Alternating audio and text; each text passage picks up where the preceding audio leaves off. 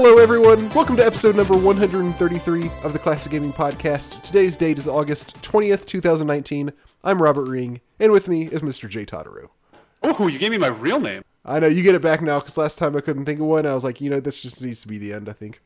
Dope. I appreciate it. yeah. What's up with you?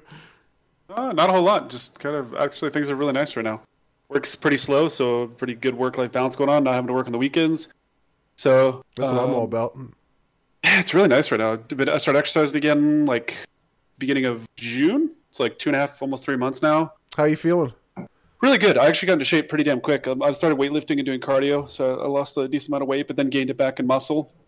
Hell yeah. so I'll take it. Um, yeah, things are good. How about you? What's new? How's your health? Uh, I've been sick the past week. In think the I'm- summer, man. Fuck off. Yeah, it's really weird. I just like randomly got a. I just woke up with a cold on Thursday, and uh, just it was like, I didn't feel like too bad, but like it was like, I really didn't feel too sick, but I just couldn't. It was like I was really cloudy. I just could not concentrate on anything. I could not get anything done. I was just, I basically didn't work because I just like couldn't even focus, and then I was super tired. So it could have been worse, but it, but it still kind of sucked. I'm sorry to hear that. I hate being sick. Like I, I'll be since I had my surgery last year. As long as I do my basic treatments, I have had no issues with being sick. It's fucking insane. Like I'm Yeah. very prone to getting sick, and I normally am sick a few times a year, but it's great. And I'm sleeping more too, which I think is also fine. Hell yeah. Well, Yeah. you want to talk about news? Let's talk about news. All right.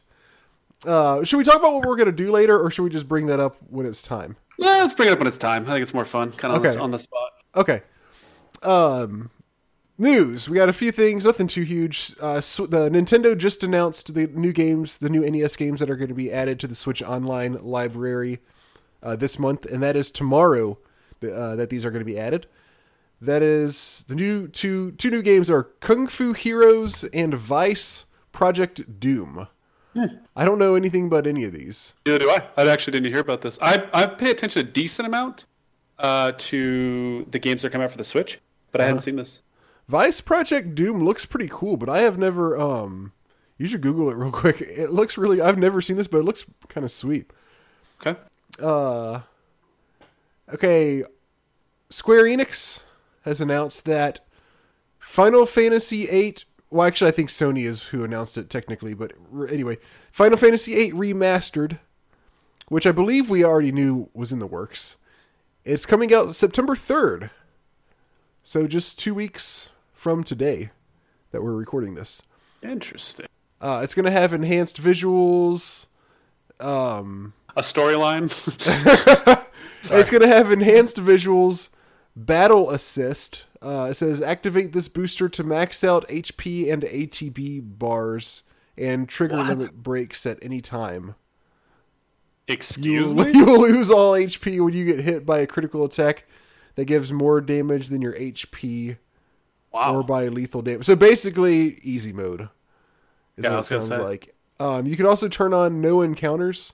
So if you are, you know, just wanting, if you're wanting to run back and forth, you know, uh, check out story stuff, I guess, or just get from one place or another without there being a huge ass hassle, you can turn that off. That's kind of nice. And also, you can turn on three times speed for battles and stuff like that. Makes sense. They've been implementing that on a lot of uh, old school RJRPGs. Yeah, yeah, yeah. Uh, a lot of ROMs do that too, don't they? Yeah, Yep. And then um, Nightdive Studios, they are working on. Um, well, okay, we'll talk about what they're working on in a second. One of the things that they're working on is uh, System Shock, like an updated version of System Shock. Okay, Interesting. System Shock One. You an updated version, like a re-release? A Well, remake? we'll get there in a second because it's kind of complicated. They just announced that they are now working on System Shock 2 Enhanced Edition as well. So I, I remember there being some situation with the original System Shocks and them being re released and that kind of stuff. I went and looked into it. It's actually a little bit weird. So, System Shock 1 Enhanced Edition is um out. Okay? That has been released by them, and and I, I and now I can't even remember uh, which one is which. But they are also working on what they're just calling System Shock, which I believe is like is you, have lost me, but okay. I believe that that the one that's just called System Shock is basically a remake of the first one, like a like a complete overhaul remake of the first one. Whereas System Shock Enhanced Edition is the original just with kind of like some quality of life changes like better controls or something like that, but the graphics and that are all the same. Okay? okay. So, um, but System Shock, the I guess remake, was a Kickstarter that started in 2016, and they were going to have a 2017 release. Right now, they're saying it'll be out quarter two of next year. What? I mean, who's even surprised anymore by this? But it is kind of weird that they're now saying, "Oh, we're also working on System Shock 2 now as well." Oh. Okay. like Yeah. what? That's pretty much all there is to say about it, I guess. That's pretty cringy and kind of awkward, I guess.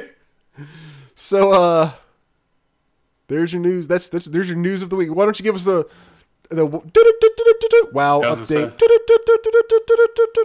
Uh, so a couple things. So we are less than a week away.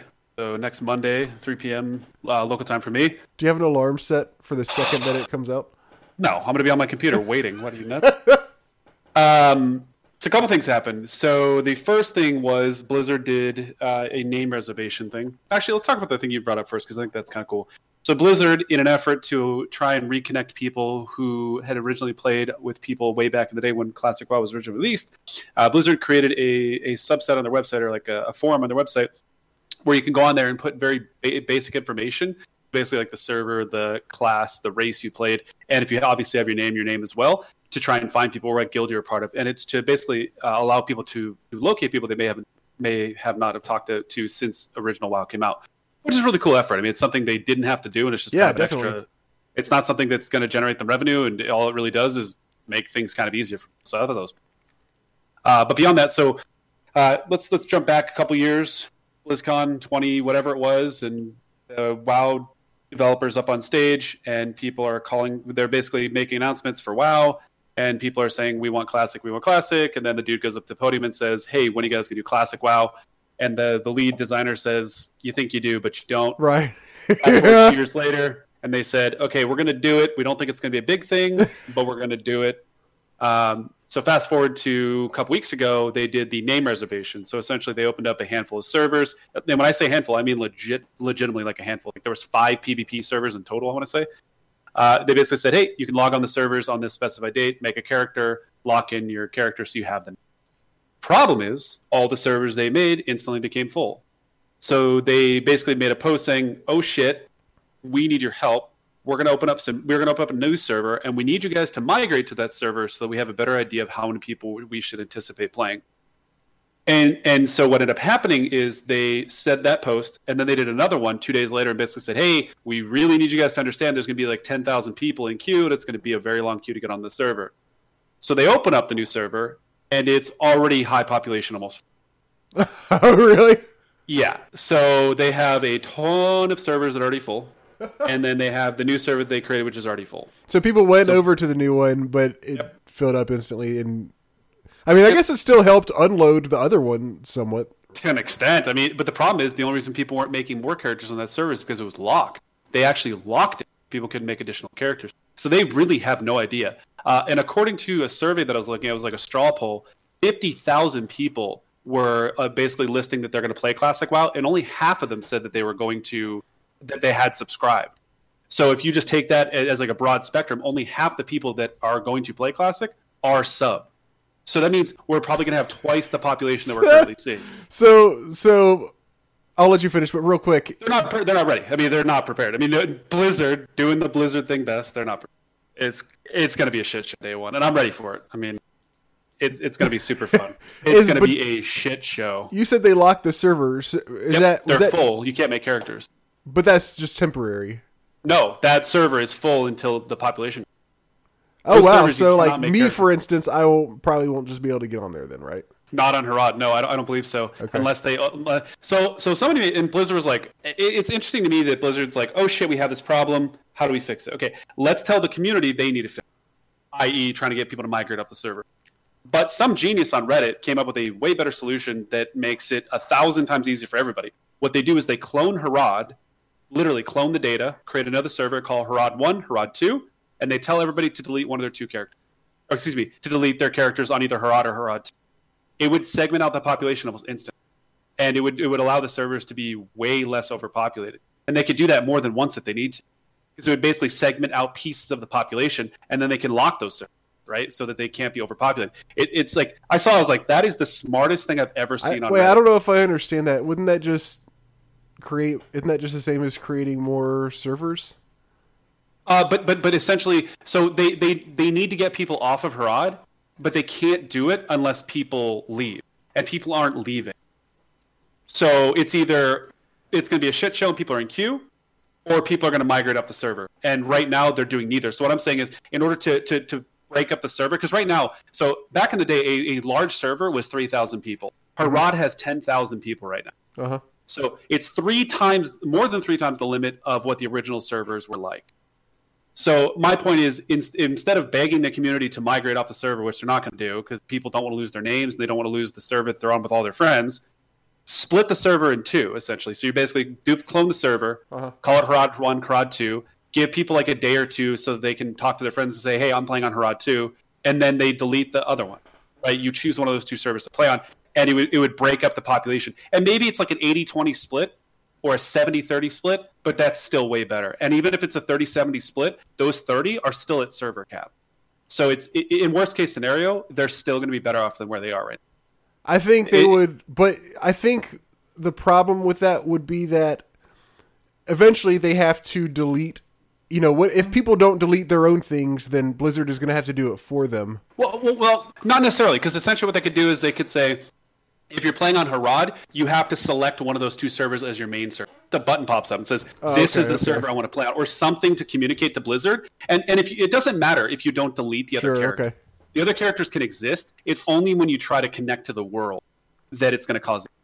So if you log on to Herod one and say, "I'm playing on Herod one," and then maybe it locks you, Herod two from you or something, that's all they would have to.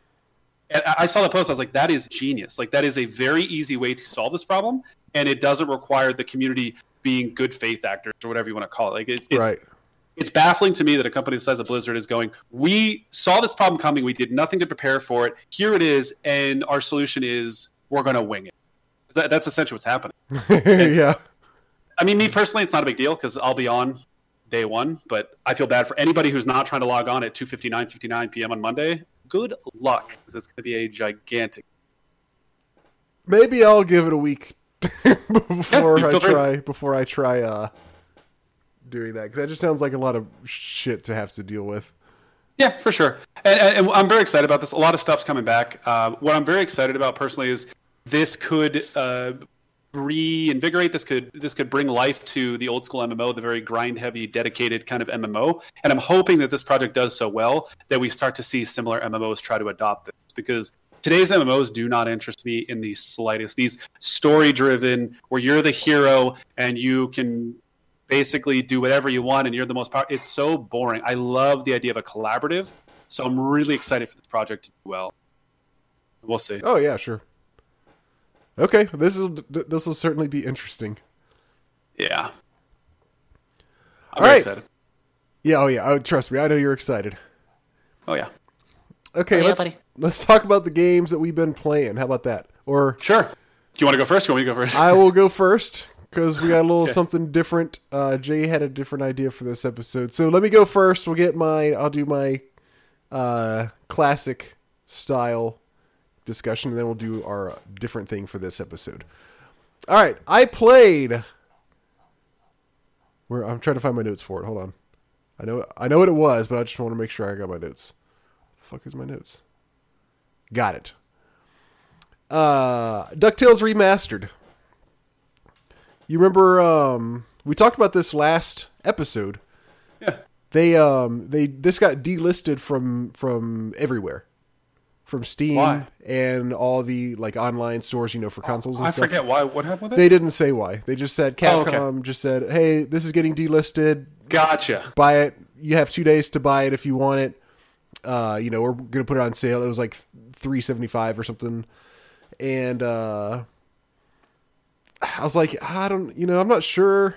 I really, you know, I, I kind, I did, I did like the game, the the Nintendo game when I was little. This is a remaster of the Nintendo game, um, but I just don't know if it's gonna really hold up. But then again, you know, this is my only chance, and it's so cheap, and it does have the the moon level, which has the best background music in any video game ever.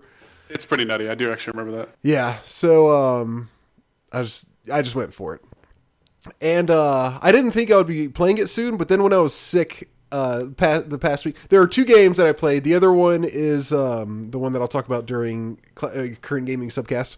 But there were two games that I played when I was sick because I couldn't focus or do anything, so I just played video games Thursday through Sunday, pretty much.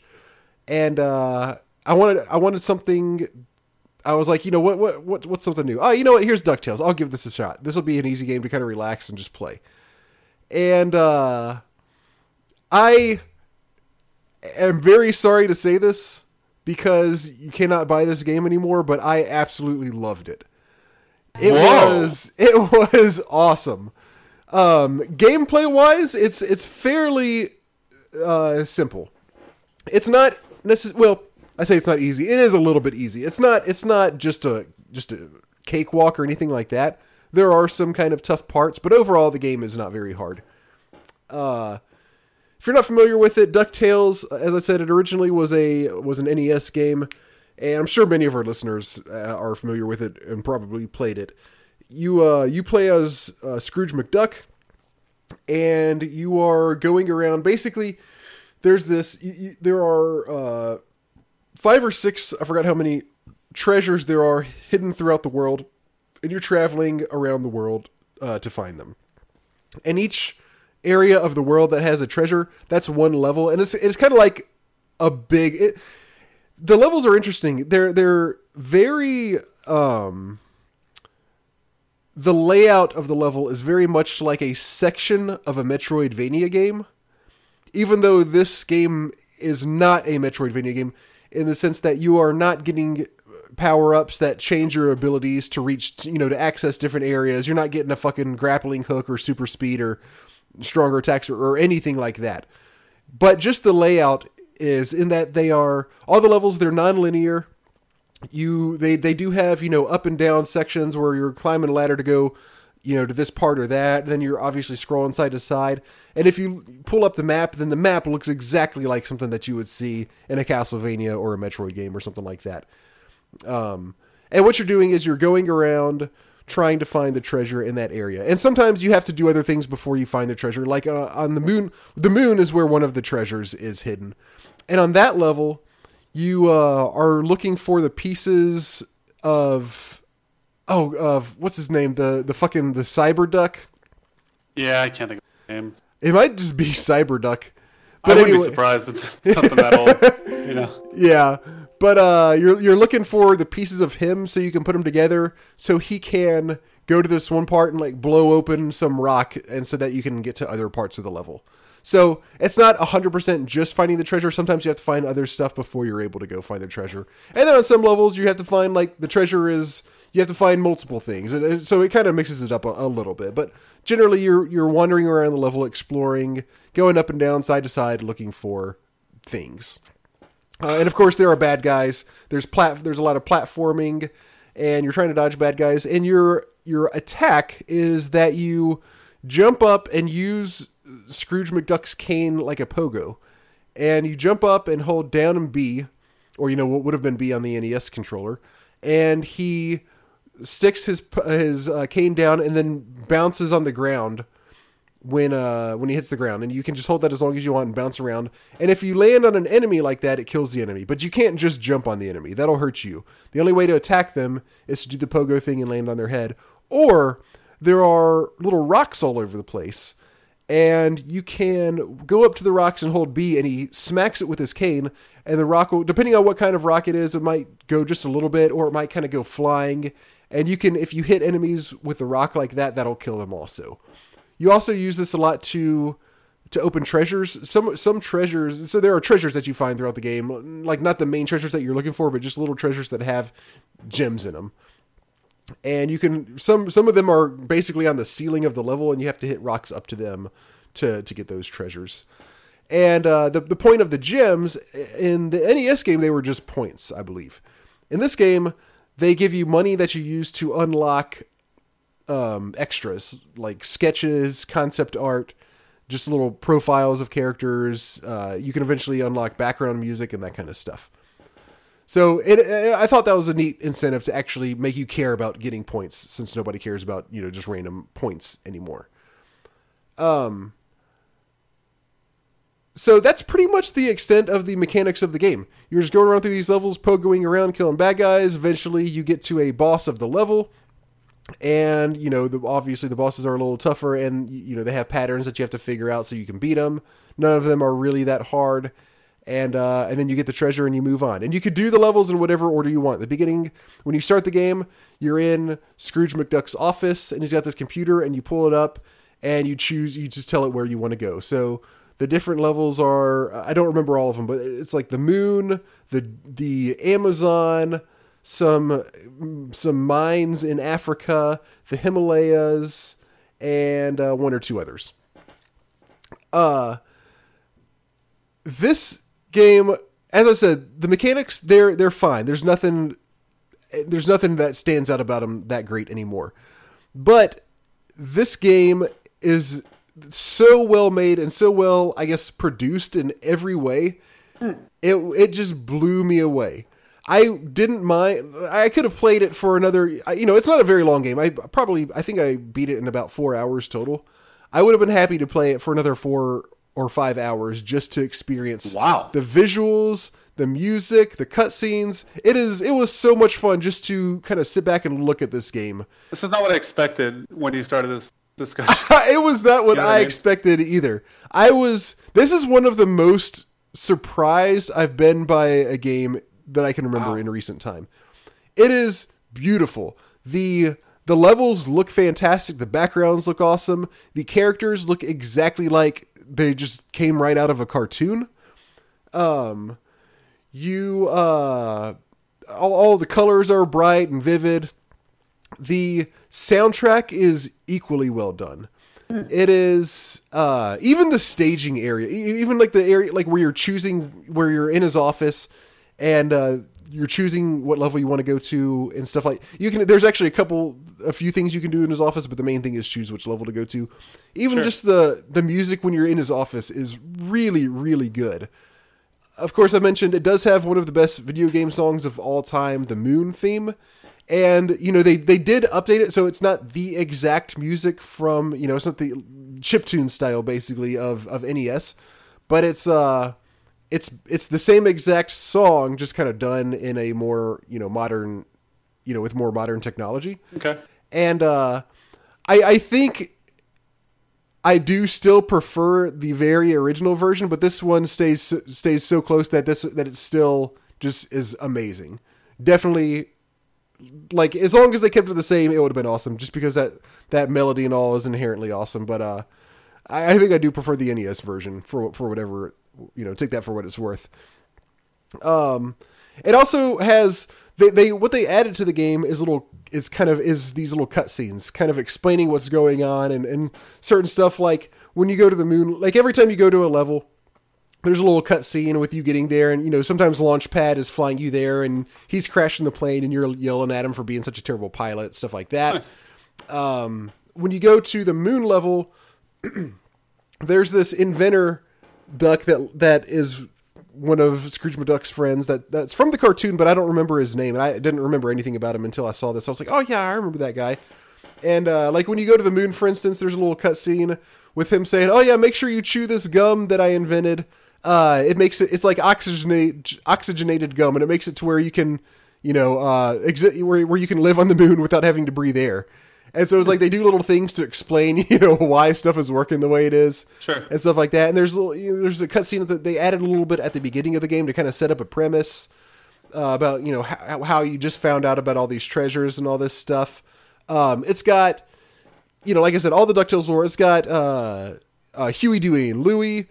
It's got uh, Wendy, who is their sister, I believe. It's got the the uh, the Beagle. I think they're called the Beagle Boys, which are the uh, the bad guys.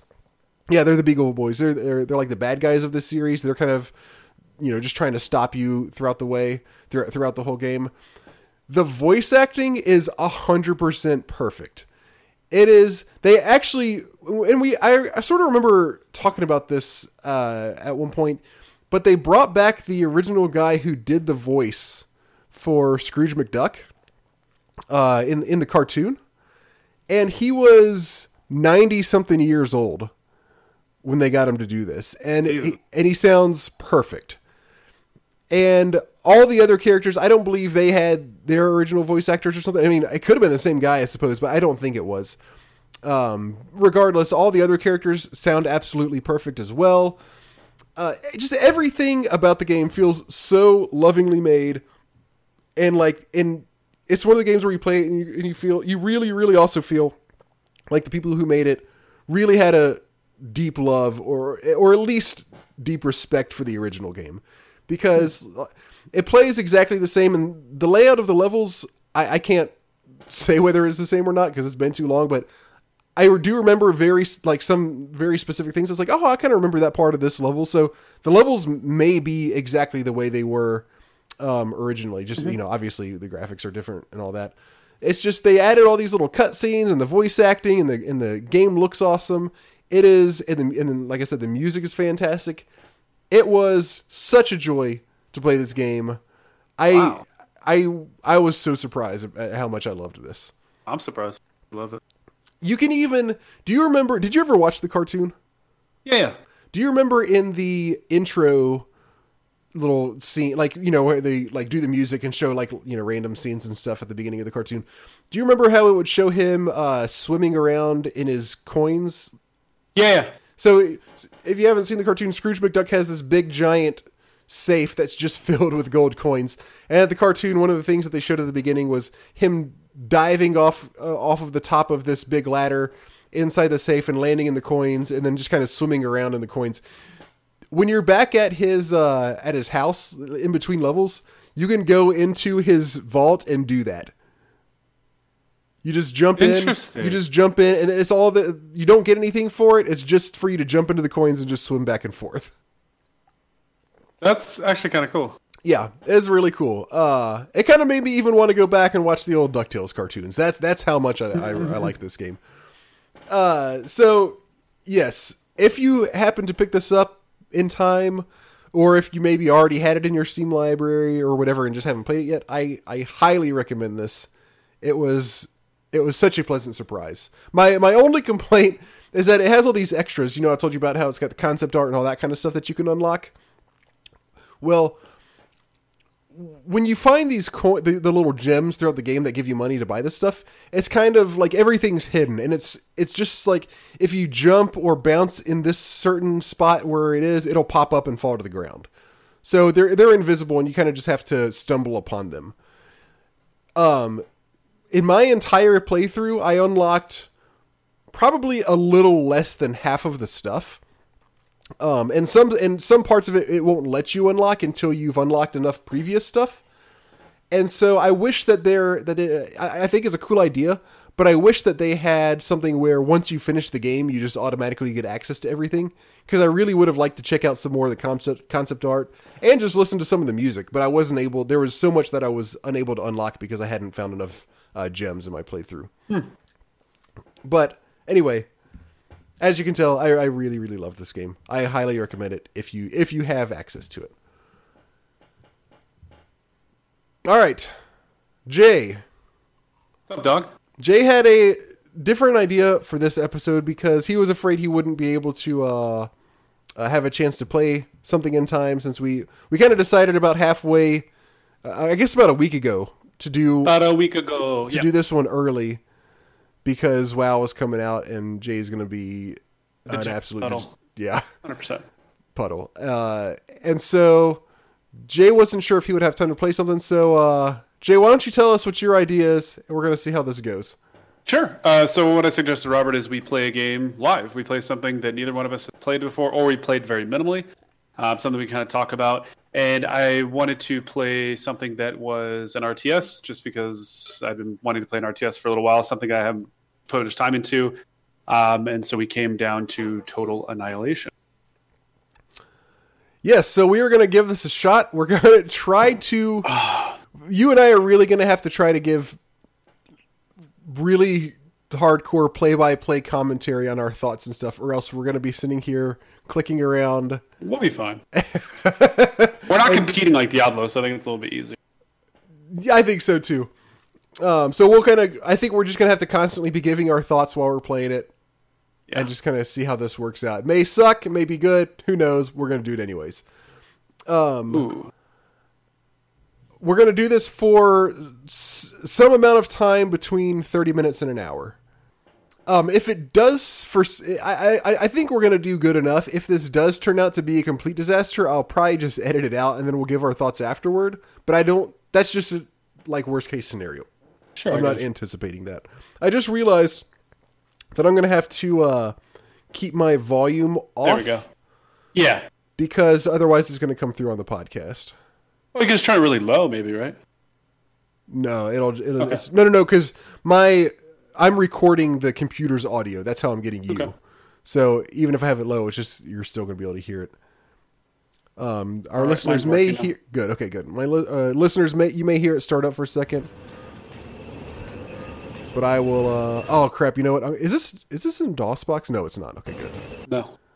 Because DOSBox is terrible. You know, you can't tab it. Well, you can, but it like shrinks it when you tab It in and totally out. fucks it, yeah. Um, but luckily it's not, so I can tab out, turn the volume down on the mixer, and go back.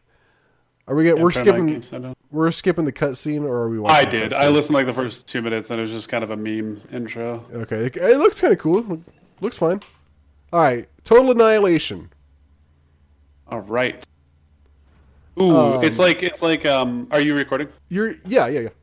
So it's like uh, Command and Conquer. Looks like you choose between the arm and the core, which I think are good guys or bad guys. Are you doing skirmish? No, I was doing do the campaign. All right, I think I'm gonna do skirmish. I'll do skirmish then. Let's, let's try Okay. to do the same thing, right? Uh, it's up to you. We can do it either way. I think that's probably the way about it. Are you gonna play arm or core? I'll play the opposite of you. All right, let's let me take a look. Um, s- s- let's see. Somehow my volume, my sound just came back on. Arm or core? I'll go with core. I'll go with arm. My enemy is arm. Okay. Uh, I'm gonna do a different map than the base one. I'm gonna do. I'm gonna do crystal crack. Crystal crack. That's what it's called. oh no, I want Cormageddon. Fuck that. I did That's too awesome. much crystal crack last week. That's why I got sick. I'm doing. I'm doing Cormageddon.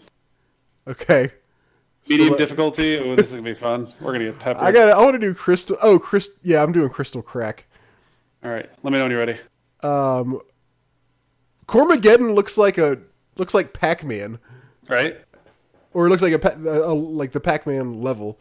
Um. Okay. oh, look on. at Dark's. Dope Huh? looking. Look at Dark. Oh wait, these are these are giant islands on Crystal Crack. I don't want to deal with islands on my phone. Oh yeah, yeah. I didn't realize those islands. Oh yeah, I see that. Do uh do Dark Side. Dark Side. looks dope. Let's see. Yeah. Oh, okay, that does look pretty cool. Um, There's one called Wee. It's like four O's and then and then five E's. there's one called Acid Trip. Oh wow, these guys are definitely doing drugs. Okay. Um, All right. let me know when you're ready. Uh, yeah, go ahead. Well, I will. Right, three. I- well, hold on. All right, let me. I, I, I take it back. Give me a minute. I'm tell playing. you're ready. Did I say I'm playing core? Yeah. All right, so I'm going to play as core. I'm going to play against arm. I'm picking. I got to pick my color. I'm picking picking. color right now too. I'm picking yellow. I'm, I was about to pick yellow. I'm gonna do. I'm picking green. I'm doing purple, and I'm gonna make my enemy yellow. Actually, I'm doing that light blue color, and I'm playing against green. All right, ready? Um, wait, wait, hold on. Game ends, location fixed. I don't know what that does. I'm just Okay, all right, go for it. three, two, one, starting. Okay, What? fuck. Okay, so I think this first unit we have. Okay, so it's left click to move, not right click like in StarCraft. oh, okay. So this We're supposed to basically, I think deploy this this guy, a- right? This builds a base, yeah. Yeah, but how? How's he do it? I don't know. Orders. Build. Okay, build. Oh, he's a builder. Oh, he's a build. Okay, so he just goes around building things. All right, so right now I'm building a solar panel. How about you? I just did that. Yep. You- so when I play these types of games, I like RTS, RTSs. I mean, I pretty much always um play play skirmish mode to like learn the game because that's where everything is unlocked. And you know how Oh, the campaign makes it so easy though. yeah, well that's true, but sometimes they throw in extra things or they don't throw in everything. Whereas skirmish, it's like all right, I, I see everything that I have access to. Metal maker. Let's okay. I built two power plants I build. or solar collectors. I'm building an energy storage. I'm building a metal maker right now, and then we build a metal storage or metal extractor. I think. My- I don't know.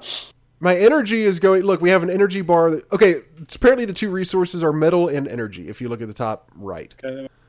um, my energy is going down as I build this thing, so that makes me think that You need a lot of that energy. well, yes, and it's something that you have to replenish over time in order to keep building stuff. So it looks like the things you need to build things. Yeah, if you hover over something, it'll say next to it at the bottom M a number and then E a number, and uh, I have no energy. then you're fucked. No, look, it, re- it replenishes from your solar collector.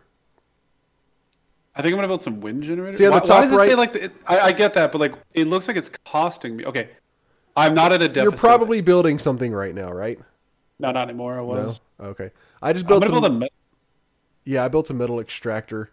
How do you build like? Oh, there's arrows. You can build bad stuff. Okay, stuff Wind bad generator. Vehicle plant. Like, does this generate wind or is it a generate a wind powered generator? I think it's a wind power generator. Okay, I'm building a vehicle plant. I'm right just now. building one of every single resource facility I'm right doing- now. I'm building a vehicle plant right now. Metal storage. Okay. I think I'm gonna build a light laser tower as well. Just One of us is gonna get attacked in five minutes and the game's gonna be over. If five minutes, if if that. What's the difference between metal maker radar tower. I think that's for a map. and metal extractor? Jay, I need I to don't know. You're asking the wrong person, my friend. How do you build another worker? That's what I. I'm sure you have to build a specific building that that gives you more of them. Okay. Uh, I built my. Okay, I can build Jeffy. Uh, there's a unit I can build called Jeffy in honor Jeffy? of our listener Jeff. I guess. Yeah, it's called the Jeffy Fast Attack Vehicle. Oh man, you got to build it. Build nothing but I'll build it Jeffies. right now. You're on it. All right. How do you build something besides these six buildings? You see the arrows right below those? Those janky Oh, concrete arrows. okay. Okay, I do have a mini map now. I do have a mini map. now. Oh, fuck. I'm building the immolator. Oh wow, there's underwater buildings. Oh, I don't have enough energy. I need to build more uh solar panels, I guess. Solar collectors. Yeah, I guess. Right? Exactly. I guess. okay, I built the Jeffy. The Jeffy is on the map. Yeah, so the panels are how much you produce over time, and then the storage is how much you can store if you're not using it. I guess it should be obvious, but uh, oh fuck! Now my energy's really low, and it's gonna take him forever. Yeah, I have zero energy and zero metal. Yep. How much per energy are you producing right now? 90 and negative 194. Okay, I'm at 65 and negative. Well, he just finished building negative 64. We're gonna need a few more of these. Yeah, I'm gonna need a lot. Okay, I'm gonna try and build some wind generators. I think the wind generators may give you more I think you're right. because they're more expensive. Oh man, you can't click on the mini map to move. That's weird. Ah, that sucks. Oh, Ooh, if- you can you, you can really you can right click on the mini map. Oh, thank you. Where's my guy going? Okay, oh no no no! Oh wait wait wait! That that makes him walk there. Never mind. Don't right click. Yeah, but at least it fuck it um moves me there too. Yeah, Okay, but I need more metal no, I know, but you can't. But if you don't want him to walk there, then you should. energy into metal. Okay, that's what I need. I need more of those. Uh, metal maker. Can you uh can you hotkey your units? Nope. What's the difference between makes metal and extracts metal? I would assume if one converts energy into metal and the other one extracts metal from the ground. I don't know. Okay. I wonder if the extractor has to be on a specific type of terrain. Okay, I actually have an I actually have resource. I just built another wind generator and it's not giving me anything extra. Maybe I'm gonna build the Kbot lab. I think. I wonder like if it's. I bet it's because. uh Maybe it's because I'm on this moon type um, Maybe? map and it, there's no wind. I'm building a Kbot lab, hoping that I can build like something cool. I don't. I don't know. Have you? I take it you have not had any encounters No, with a bag. I built two Jeffies and that's it. What are your thoughts so far, Jay? I have no idea what's going on. I'm. I'm Uh, like trying to understand what's going on. The graphics are actually okay. They're Yeah. readable, which I'm kind of surprised with. They're not Sound bad. effects are okay. Music's pretty good. yeah. Okay, I Very can confirm that for me, I and I I don't know if it's because of my map, but I'm sure it probably is because of my map. Uh, I get no benefit from wind generators. Mine are spinning. Are yours spinning? No, Okay, that's that's a that's a that's a clue. All right, Kbot Lab. I'm producing Kbots. yeah. So I'm, I'm building K-bot right now. Okay. I have two Jeffies. I'm gonna build a Stumpy, which is a medium a assault stu- that's a real thing. Yeah, it's called the Stumpy. There's the Podger. Holy shit! the There's all sorts of underwater buildings, floating buildings. I'm building the. Oh yeah, I already said this, but I couldn't build the emulator because I don't have enough stuff. I need to cancel building the Stumpy. I don't have enough power. I don't know how to cancel it, but I need to. I try just walking away maybe while he's building it. I figured it out. No. Okay, I finished my Kbot lab and I'm building. I'm building another construction Kbot. Oh, that's kind of cool. What's a commander? Is that like your main dude? I guess. Hell, Jethro. I can build a unit called the Jethro. nice. While that is building, I'm going to build more. I'm just going to have to build solar panels out the ass. I think is pretty much what this comes down to. I'm gonna build a bunch of stuff that converts energy into metal, and then just go wind. I guess for the future. Sure. Oh, you know what? I am definitely going to need more metal. I'm producing three metal right now. How about you? Uh, one. okay. Five point three now. One. Yeah, mine keeps going between three and one. Also, Yeah, I just built another converter. I think you're just supposed to be constantly building You- things apparent- produce. yeah. Apparently, you just have to macro your ass off in this game. I'm out of energy again. I have a little bit of metal. My guy can't even get this thing finished building because I don't have Yeah, enough. you don't have enough resources. I'm running the same friggin' issue. So you have to wait. You have to wait for it to. I mean, I guess that's part of the game, but you have to. He like pauses and waits for you to get some more energy, and then he shoots some green stuff at it to help build it. Kind of cool. I wonder if your K-bot looks like my. Wait, or is yours called a K-bot? Uh, my I'm building a construction K-bot. Okay, that's what mine. Oh, the commander I think is the look when you hover over your guy, it says commander. Yeah, So- I know, but I was like, I wasn't sure if you could build another one. Oh, I don't know. I'm gonna build Yeah, some. I'm building more, another wind plant because I need more energy. I'm building another metal extractor because I think that I'm gonna need that soon. And right now I've got four solar panels. I have two wind things that are not doing shit. And My solar panels aren't doing anything. I don't think. my construction K-bot. Oh, they're adding 20 energy. they're what? They're adding 20 energy apiece. My Yeah, wind generators getting- are building are doing seven. Okay, good. I'm getting 20 from my solar panels as well. All right, I got my construction K-bot. And ooh, looks like he can build some stuff that the other guy cannot. Well, mine's just about done as well. Actually, Some of this stuff is expensive. He's building a. I'm gonna have him build. What should I, What should he build next? How about a radar? when you scout the map, radar it stays tower. open. huh? When you scout the map, it stays open. Oh, that's Oh, he can literally just build the same stuff as the commander. That's yeah, but he can build extra stuff too. what is that? A dragon's teeth guardian? Do you see that? That he can build. Ooh, a things? geothermal power plant costs ten thousand. Advanced K-bot lab. What one playthrough? This is gonna end up being a 10 hour game. I'm just building as much energy as possible right now. Yeah, same here. And metal. I'm gonna build the the freaking advanced K-bot lab for a bajillion money. I was about to do that too, but I decided to build a radar tower instead. I have no idea what it does though. it just gives you a map. I have it. I already have it. You see the whole map, No, no, no. You just get like a mini map. like a big part of the map. yeah. Wait, wait, I don't understand what it does. He It builds a lot slower, by the way. it doesn't show me the map. It just shows me a big ring on the map. I guess it's just if, if bad Yeah, guys are yeah. coming in. Okay. Oh, Um, he builds slower, I think. I'm gonna build. Uh, you know, what? I'm just gonna macro up a little bit more. I'm just spamming power plants right now. Yeah. I'm spamming. I'm doing. I have one guy devoted to. I have my my little new Kbot Junior building solar um, plants, and the Kbot Commander is building metal uh, extractors. It's a good strat. I like it. yeah, nice balance. You know, it's a It's what I like to call a pro gamer move. I'm up to like 10 power plants and I'm still short of energy. I wonder what we're. I wonder if this is just if this is how it's supposed to be, if we're both doing something hilariously wrong. I know. I feel like some, somebody's like, you guys are so stupid. Like, if you guys played the campaign, you would know anything about this game. And then we're about to get steamrolled the second we see the AI. I know. I'm very surprised they haven't attacked you. Normally, AI in games like this, they uh, they attack pretty early. Yeah, well, there's some like one guy, you know, like a shitty army or something. bomb rush usually. All right, I'm gonna do one more metal extractor, one more solar panel, and then I'm gonna start building some units. I'm building the advanced K-bot lab. Let's go. I feel a little vulnerable right now. I do, but if I die, I die. What are they gonna do? Kill me? Sucks to suck. Okay, I'm full on energy now. I have 1250 energy. All right, my commander. I, I think you build faster if you have more energy. You know what? I'm gonna build another energy storage thing. I'm building energy storage. I'm at 1250, so maximize. Um, and then you can yeah, because some stuff you can't afford if you don't have extra energy storage. I do like the mechanic of going into debt for things. I think it's kind of cool that you have to pay for it over time as opposed to upfront like most RTSs.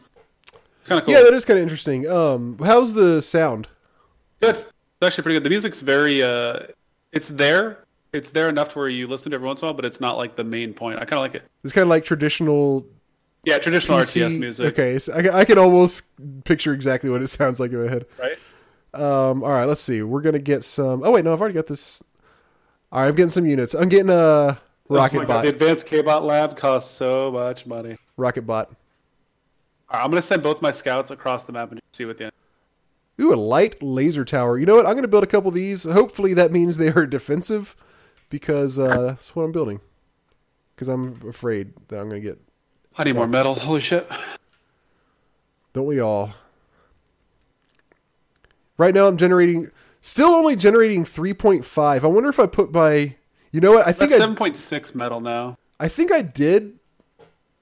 Okay, I don't Oh. understand this because the metal extractors they s- they have two two green numbers and two red numbers, and so do the solar collectors. Do you have any idea what the difference between Nope. these is? My metal My extractors, metal extractor's two point three. mine are getting basically nothing except for, and one looks like it's going a little faster though. So I wonder if that means it does matter. Yeah, one of mine is going slow. Oh, you know what? I see. I see a metal deposit over here. What? It looks like a little thing of ice on the ground, kinda. Weird.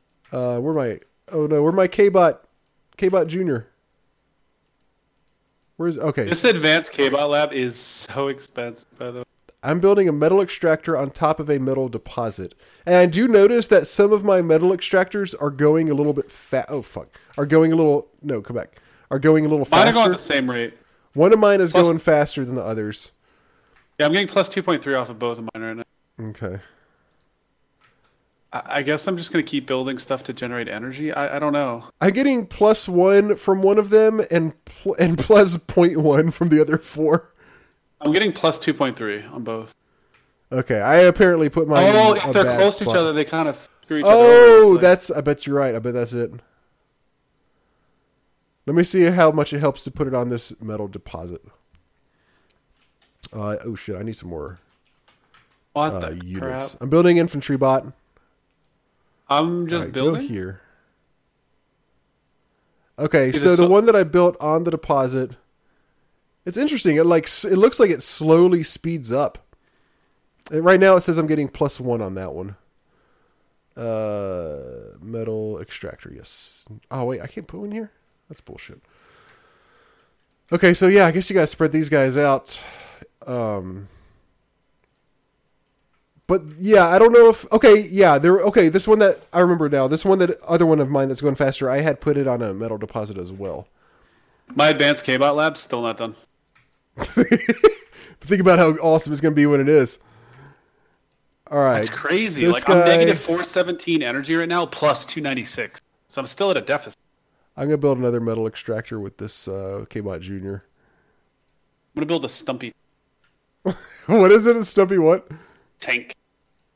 Yeah, okay. Apparently, I don't know if your map is different from mine, but I need to build the metal extractors on metal deposits for them to. My whole map is it. metal, so I think I don't Okay. I have to. That makes sense, and I wish I had known. Um, let's see what we got here. I'll do another laser tower. You still, you still no combat from you, right? Nope. How many how many uh, units do you have besides your builders? Three. I'm building my third one now. I'm building a missile bot. I have Stumpy and two Jeffy. That's fantastic. I love it. Um, I'm gonna build another K-bot lab. I still haven't finished my advanced one. This way I can- Stumpy. You, this way I can pump out some more workers, but also be building some infantry at the same time. Uh, what comes next? You know what? I'm building a fucking aircraft plant. That's kind of cool. Yeah. I was gonna get a better economy going. No, no, no. Not necessary. I wonder. Is it, this will be interesting. How much metal do you have right now in your storage? 84. I have zero because I guess since metal is so much more sparse on my map, I'm plus 13 26.3. I'm plus six point six minus thirty four point seven. So, listeners, the plus is how much you're generating, and the minus is how much you're currently using Oh, to found it. build things and produce things. I found my opponent. Oh, did you? Did you yeah, scout? Or got- yeah, I'm in his base. How how um strong does he look? He just one shot my Jeffy. So they're strong, I guess. Yeah, and they actually are macroing. Holy shit, they actually have a base.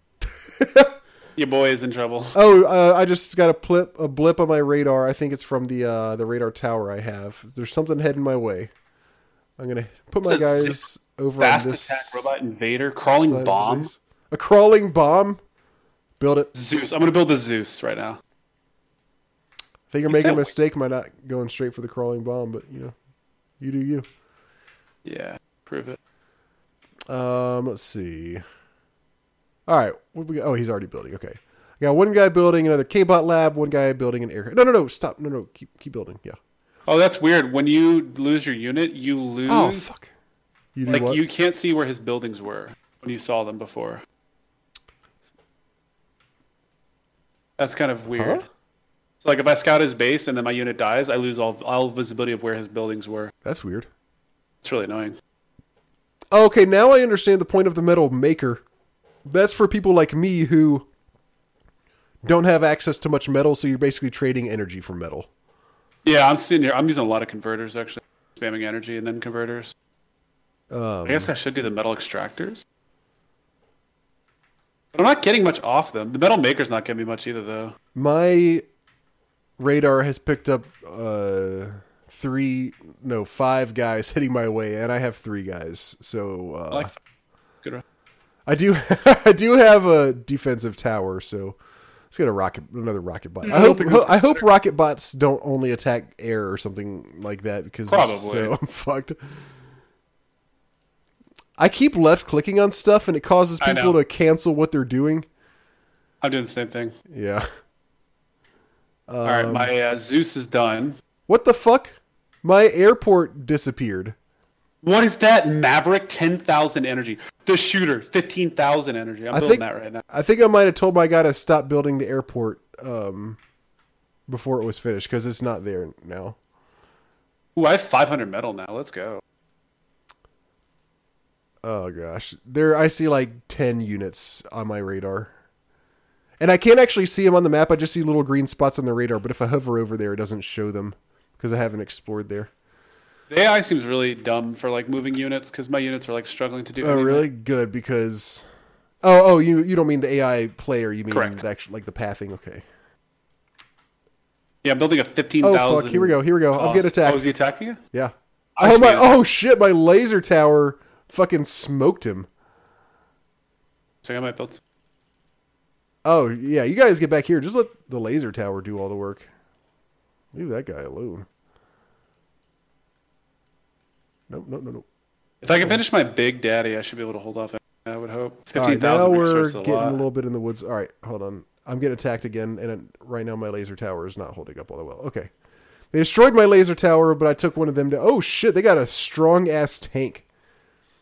That's kind of fucking me up. That's not good. I destroyed it finally. Arm has taken the lead with four kills. That's not me. That's the that's the computer. The uh The combat is, I mean, it doesn't look great, but it looks good for a game this old. Holy shit! Some this of- creature I'm building is so expensive. Yeah, you're right. Some of the AI pathing is pretty bad. Um, I have, Yeah, like they're struggling to get through things. It's yeah, weird. struggling to get around very, very basic obstacles. Oh fuck! So I still been attacked. Player has taken the lead with six kills. Okay, that's good.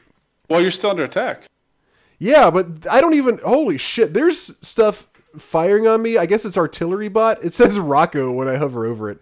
Get a Rocko because those things shoot like two screens away. Apparently. I, I'm still building the shooter thing. It's halfway done. All right, now you guys come back. You guys come on. I'm negative 74, 749 energy right now. Um, That's how expensive this thing is. Negative. Damn. All right. Um. I am gonna build. Ooh, shit! We got some cool looking planes. I'm building Shadow. Ooh. There's a construction aircraft. I'm building, What? I'm building Shadow first. It says he's a bomber and he looks cool. But ne- next, I'm going to build the construction aircraft and see what that's all about. Is it, is it Shadow the Hedgehog? Yeah, it is. It's got the exact picture for. My unit keeps getting stuck while moving. It's they're like is really dumb. Seriously, like he keeps getting stuck on corners and stuff. It's really irritating. Yeah, that's how my guys were. They were. They couldn't get around a building that one of the guys was stuck behind a minute ago. So there's wreckage on the map, and, and it and it says what it is. No, no, no, come back. When you when you highlight over it, like when a guy gets killed, I wonder if there's something that you can if you can salvage it or something like that. That'd be kind of interesting. Thud. Ooh, my shooter's almost done. Fifteen The thousand. guy, the, the units have their own individual names, I believe. individual. What? Sorry, cut out. Names. Oh, Like if you just hover over them, it doesn't say the name of the unit. It says it doesn't say like what the unit's called. It says like what its person's name would be. that's not opposed to that.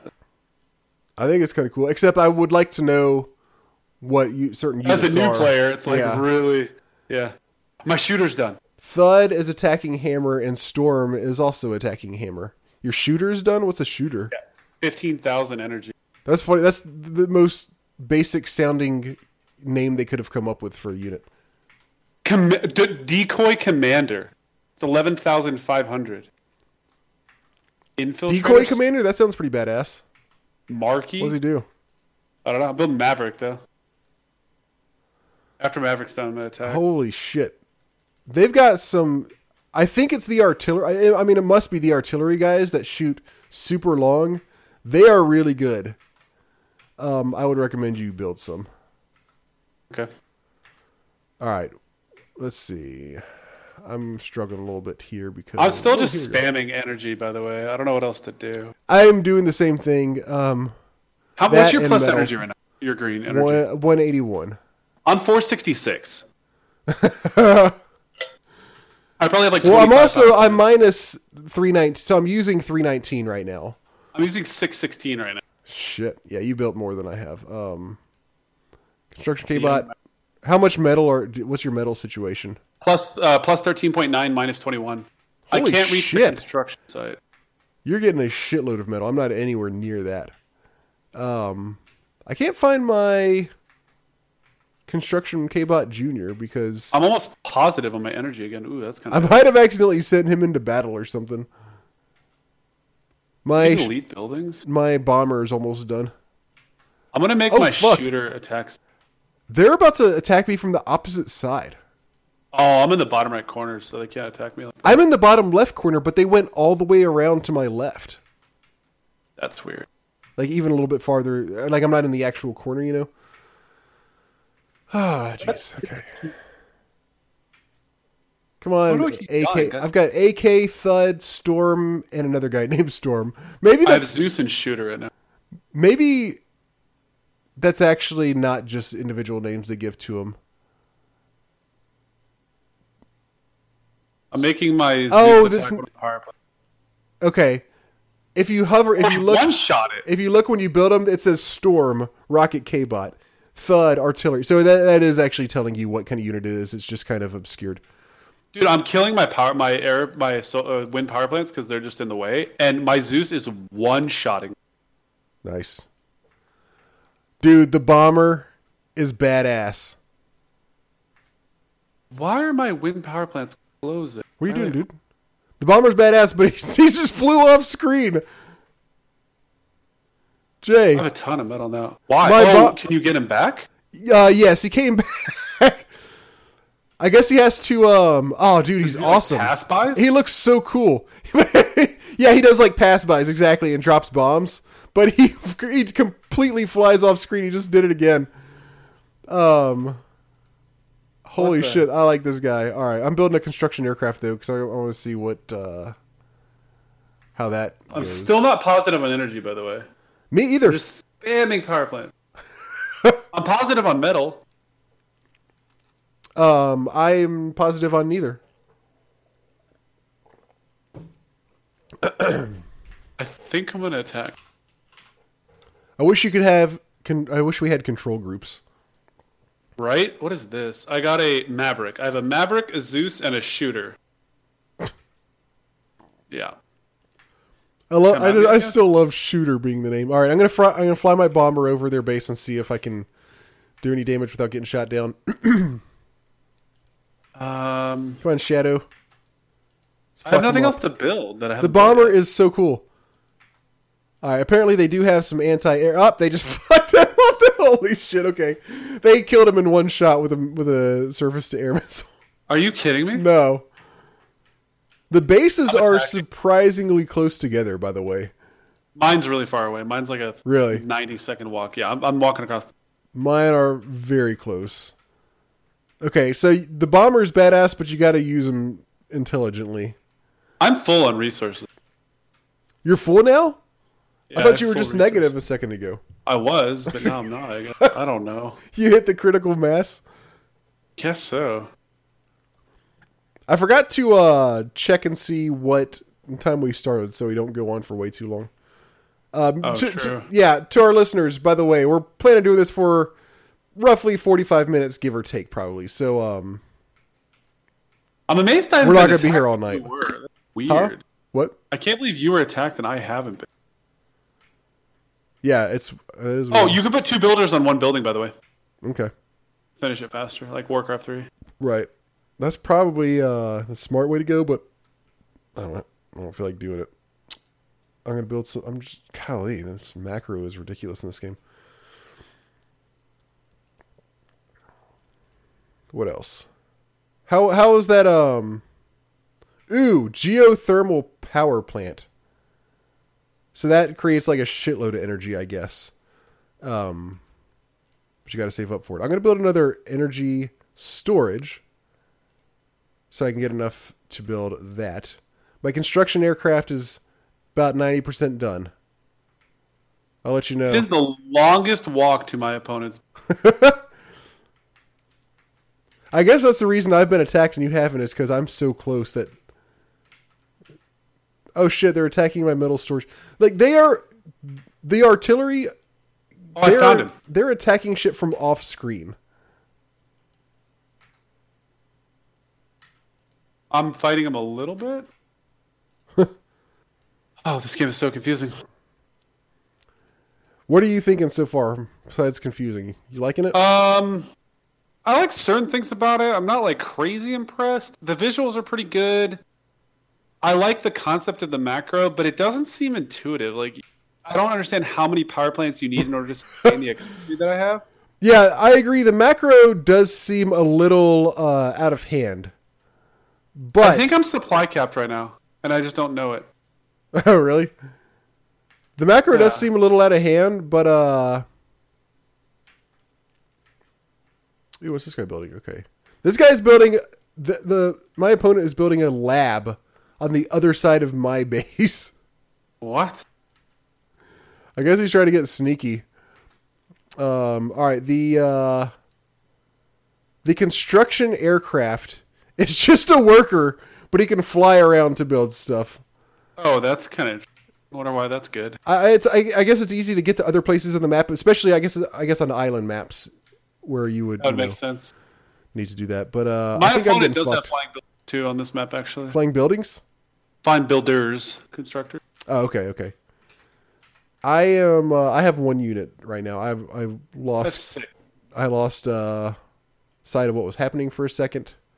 I'm trying to get an army together to kill this idiot. I'm gonna go kill this idiot too. That's building one single building on the far other side of my base. Okay, hey, you don't have vision. It looks like you have vision when you don't have units Yeah, there. yeah, yeah. I was, that's what I was trying to convey earlier. I just couldn't do it Okay. the right way. I built a plane. Oh, there it is. I built a dope-looking plane. It's a blimp. It's called Atlas. Hell yeah. Okay, the flying creatures look really dope in this.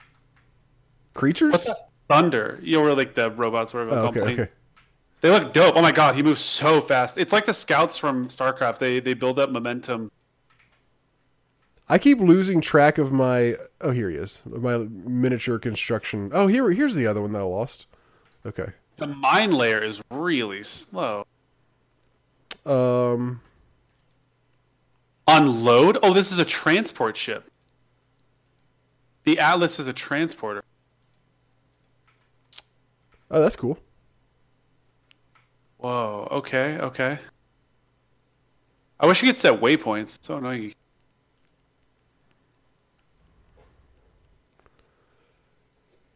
I'm building an air scout. You want to? uh May I'm not sure how long we've been playing. You want to try to wrap this up in the next maybe five minutes or so? Yeah, I was gonna try and kill this guy and see how I do.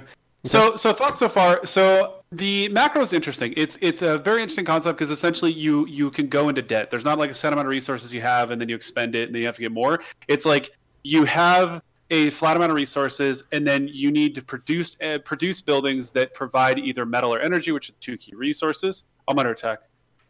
Let me Um, I, let me correct. I think I'm correcting you. Um, unless you're just unless I just don't understand exactly how you're saying it. But y- where it says the negative number, that's not how much in debt you are. That's how much you need for your current. that's how much you're, doing. spending.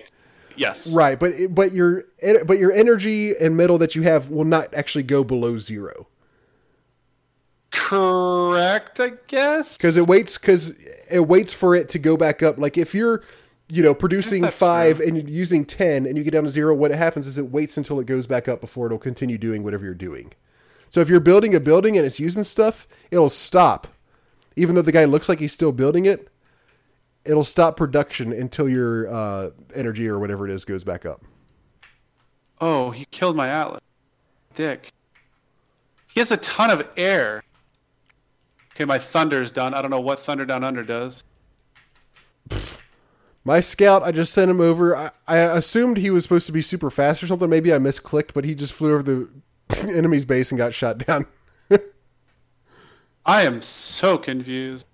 I kind of like this so far. I mean, it's definitely got some issues, especially the macro is just totally out of hand. You have to just constantly be building these energy plants. Yeah, to like get to a, a point, like to hit that, to hit the main plateau, it's like yeah, it, like my base, I have.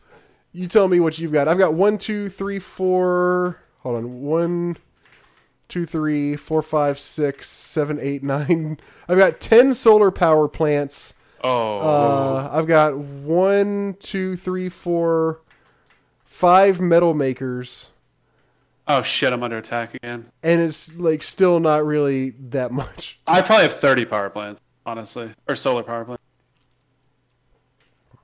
I'm just losing, by the way. He, he's just sending air after me, and I don't know how to kill it because my units are just standing there getting bombarded. You probably maybe it's missile bot.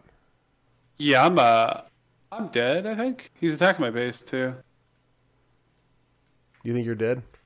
Yeah, I think so. He's about to hit my base too. I'm so confused as what I'm doing wrong. I think I'm kind of screwed too. I've only got oh crap. He just like keeps building air, and I don't know what his anti-air is, so he's just peppering me with these planes. Yeah, I feel like if I want to try to, I, I I think if I want to try to beat this guy, it's going to take me a good 20 minutes to get to that. Oh, at least.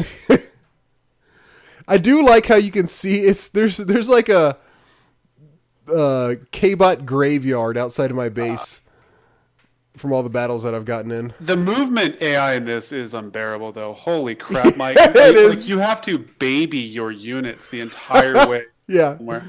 you absolutely do. Like they'll get if there's two buildings in the way, they will get stuck behind them. People gave Brood War shit, but this is a lot worse. My Zeus just died and didn't kill a single unit. I don't know why or how. Like my my What's units are just like I send two units to the same location and they both go different routes. And one of the routes is like 45 minutes and the other one's like 10 seconds. I wish we could play this against each other. I don't. They would be cancers. We would be just throwing units at each other. All right. Um, what do you think I'm good. about? I'm you, dead. You good to go? Yeah, I think I'm dead. So, so the macro's kind of interesting. The units are actually pretty cool. It's it's obviously a top-down RTS, so it's kind of hard to tell the different types of units, especially for somebody who hasn't uh, played this type of game before. Yeah. I also don't know how to leave the game. it is kind of hard to uh, How do you tell them the apart. Uh, F F two. Thank you. Okay, so we're done now for the listeners. By the way, Whoa, that was tough. TUFF tough. um, okay, Jay, what do you think? Um, that's a tough one for me. I, I feel like uh, I think if I had played this game when I was younger, before I had gotten into some of the more uh, what do you call it, more complete RTSs, maybe. Sure, yeah. I will say the AI seems kind of smart, which is surprising for this time, and maybe that's just because I'm so inexperienced at the game. Um, the sound, the the music's good. The sound effects are pretty cool. The warning noise every time you get attacked is kind of annoying because it does like the the warning siren over and over, which is pretty annoying. But I mean, every RTS has that, like your units are under attack type thing. But mm-hmm. trying to think what else. What do you got? What do you think? I am kind of I'm kind of I feel I'm leaning both way. I'm on both sides of the fence on this one. I'm kind of impressed by it. Uh the overall the units are fun. It's got they got some really cool looking units. The battles are are all right. They're not bad. The the graphics are good. You know, for a game this old, everything looks Sure. cool. I I do like the touch of seeing all the dead units that have been destroyed. Also, um, as we thoroughly discussed, the macro is insane and you just constantly have to be building production buildings, um, or not even not production buildings, but resource buildings rather, in order to be able to sustain your army. Um, the pathing, once again, pretty bad. Um, but overall, I, I don't know if I'll necessarily play this too much more, but I. But I'm not going to write it off either because I, I I had I kind of had fun for the last 30 minutes playing this. I don't know if there's maybe that you know maybe that's all maybe there's only 30 minutes of fun to be had. I don't know, but uh, I don't know if I would necessarily recommend it. But but something about it did hit me where I was like, okay, yeah, I'm I'm kind of having fun with this. I think if I did the campaign and got more knowledge of what to do correctly, I don't like to be bad at things, especially when it comes to games. So uh, I think if I played the campaign and got eased into it, I would have a much better time than what I was experiencing because I was just getting devastated and I did not know what I was doing. Right. Um, I. I think there are, as you said, there's there's so many quality of life things like uh like the pathing, the the the clicking is really weird. I, I kept wanting to left click to select stuff, and instead I would tell my worker to stop doing something and walk over to a random spot.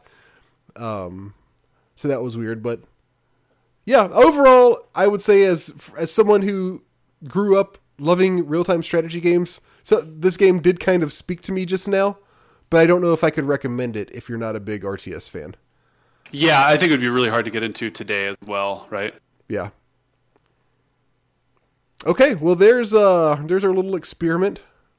I, this isn't well I say experiment. This isn't something that we're gonna do regularly, but this is just a one time No, thing. so we also say, oh, and we may based be in the future. We could try and Well, mix. yeah, it well, up. okay, well, what I mean is we're, we're not planning on like changing Gotcha. to this format or anything like that. Um, I'm changing everything, Robert. we are this is more or less a one time thing.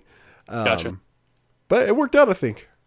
I like it. It was, it was a cool game. I like. I, I obviously I was being pretty hard on it, but I, I think, like I said, if I think if I did the campaign and got a better sense of it, because I had played that game a long time ago for like five minutes, and I found it kind of interesting because it was during the, it was it was around like maybe a few years after it came out. But uh, yeah, I, I love trying different RTSs. Usually when I'm bored and I'm like, ah, I don't have anything to play, I want to play new games. Like, oh, what RTS haven't I played that people have recommended? And this was actually one that came up from a couple different people that I've talked to. So I definitely wouldn't mind giving a little more more effort, especially since we both bought it. So we have it forever now. Gotcha. All right, cool. Well, um, there's Total Annihilation. This was the um on GOG. This was the Commander pack, which I don't really know um, exactly what that means. Uh, there's the Commander Pack, and there's Total Annihilation Kingdoms, which came out a couple years after this one did. Um, the Commander Pack, I'm looking this up. Okay, so this is Total Annihilation and both its expansions, the Core Contingency and Battle Tactics. Um, so I don't know what the uh, expansions add to it. I don't know if they're some of the units that we had, or if it's something that we didn't even see at all. I assume it's something. It is. I assume everything we saw is from expansions and everything. all right. Well, there we go. Total Annihilation. Um, let's go on to top fives. All right, Jay. Uh, top five for our top five list for this episode is top five top five games you played only at a friend's house growing up. Uh, and I, I just want to caveat in here: these are games that I played at my friend's house, and then later in life I played. But like growing up, I had only played them at their house. Yeah, That- yeah, That's okay. Just wanted to make sure. yeah. Thank you. Otherwise, I'm screwed. I meant to say that myself. Um, yeah, because a lot of these I did end up buying. Really, a lot of some of them in just like the past couple of years. But Yeah. uh, but growing up, I only played them at friends' houses. Cool. Yeah, because there were a couple consoles that I didn't own uh, that my best friend did. So during the summer, during the evenings, I was always at his house, and we'd be playing a handful of games. And some of them obviously stuck out more than others. Awesome. Okay, uh, I guess I'll start. Let's go with for my number five is going to be Wolfenstein 3D. Um, one of my friends had this game. It was really cool. I it was the first time I had ever seen anything like this, which makes sense because it was basically the first uh, first person shooter. I Thought it was very interesting. Um, as I've, I think I've mentioned on the podcast before, but back then there weren't ton, you know first person shooters hadn't taken over the world. So the first time you saw something like this, it was kind of a novel thing, and uh, I never bought it for myself. But every time I went over to my friend's house, I I always wanted to play it. Cool. Uh, so I just want to put this as well out there. These are games that at the time I like looked forward to playing. These aren't maybe as much that I would consider the best games to, by today's standards, but at the time, like I would either plan to go to his house to play these games, or I highly looked forward to playing. So my number five is actually Final Fantasy Mystic Quest, which is a Super Nintendo game. Super Nintendo's going to be on here a lot because it was one of the systems I didn't have. Uh, Mystic Quest is actually not an exceptional game. I've played it a few times for the podcast and talked about it. But at the time, it was very exciting because it was prior to the era of the internet. So we were basically figuring things out on a JRPG back in the day before you could just look it up. So it was very fun to explore different aspects of it and find all the items and, and different characters uh, that you could do through it. So we did uh, multiple playthroughs of it and put a lot of time into it. Uh, so I look forward to playing this game quite a bit. Okay. My number four is Punch Out. Wow! Oh, wow! Yeah, I never, for some reason never owned this growing up, but um, this was you know when whenever I went to a friend's house, I'd play it, and of course, this isn't really a game that you can get too far in, especially when you're younger, without just Oh, playing yeah. it a ton. So you know, I'd pretty much play it for ten minutes, and be like, oh, that's awesome, but I can't do anything else, so let's move on. Cool. Uh, my number four is from a different system I didn't have until I was actually about 12. Uh, but I actually never owned this game. I, I only played at a friend's house. This is GoldenEye. GoldenEye 64, I never actually owned a copy of the game, but I played it at, because everybody had it. I think I was one of the only people that didn't have it. So one of my friends that growing up, whenever, like every weekend, we would essentially get together with as many people that were available and just play GoldenEye uh, pretty, pretty at a crazy amounts. And it wasn't, I, I wasn't a huge, I guess it's not, it technically is a first person shooter, right? Oh, a hundred percent. Okay, just it's just I was just trying to think about it because obviously it's a four, but uh, yeah, I, I wasn't a huge first-person shooter person, but this game was so fun that it, it kind of took that away from my mind, and I just had a, a lot of a lot of fun. Hell yeah. Okay. Um, my number three is Super Metroid. Whoa! I know another one. Don't know why I ever why I never bought it, but and in fact, even at my even playing this at my friend's house, I I think we only had it when he whenever he rented it. So I don't even think he oh, I it. forgot about that too. Damn. But but he but I would play it. I never rented it for myself. But whenever I went to my friend's house, not not well, not every time, but you know, Sure. the only times that I did play this were when I was at my friend's house and he had happened to rent it. Gotcha. But obviously, that's a pretty big one, and I don't know why. Yeah, you know, I right. ended up getting it. My number three is another multiplayer game. This one for the Super Nintendo, and this is NBA Jams. Another game I've never owned before in my life. I played it periodically throughout, um, you know, my gaming career, if you want to call it that. But NBA Jams was a, was a fun game. I look forward to playing it quite a bit. Um, we would basically go through stints where we'd be like, "Oh yeah, we haven't played this in a while," and then we'd play it nonstop for you know a, a week or so, and then we'd put it down for, for, a couple months or something. So this is always a treasure to find. Uh, he actually initially talking about renting, he rented this. We essentially each week he was allowed to rent two games, and for probably the first month that we found this game, it was one of the two games that he rented each week, and then ultimately we started spacing it out to be until he bought it eventually. But early on, it was like every single time we could rent it, we would. Awesome. All right, my number two is Ken, Ken Griffey Jr. presents Major League Baseball. You love that game. I love that game. Basically, anybody who's ever played it loves it. But again, for some reason, I just never ended up buying it for myself. It's probably, I would guess, it's because really, I mean, it is a very, very, very good first player game. But back in sure. the day, what we always did was play was play two player, of course. And so I was never really even interested in playing it unless I was playing against a friend, and okay. my friends already owned it. So there really wasn't a reason for me to own it also because we would just play it on theirs. Otherwise, I didn't really care about playing it. Uh, but yeah, this was one. This is a fantastic game, best baseball game ever made. But I never, I never owned it for myself. Cool. Uh, my number two is Super Nintendo's Super Mario World.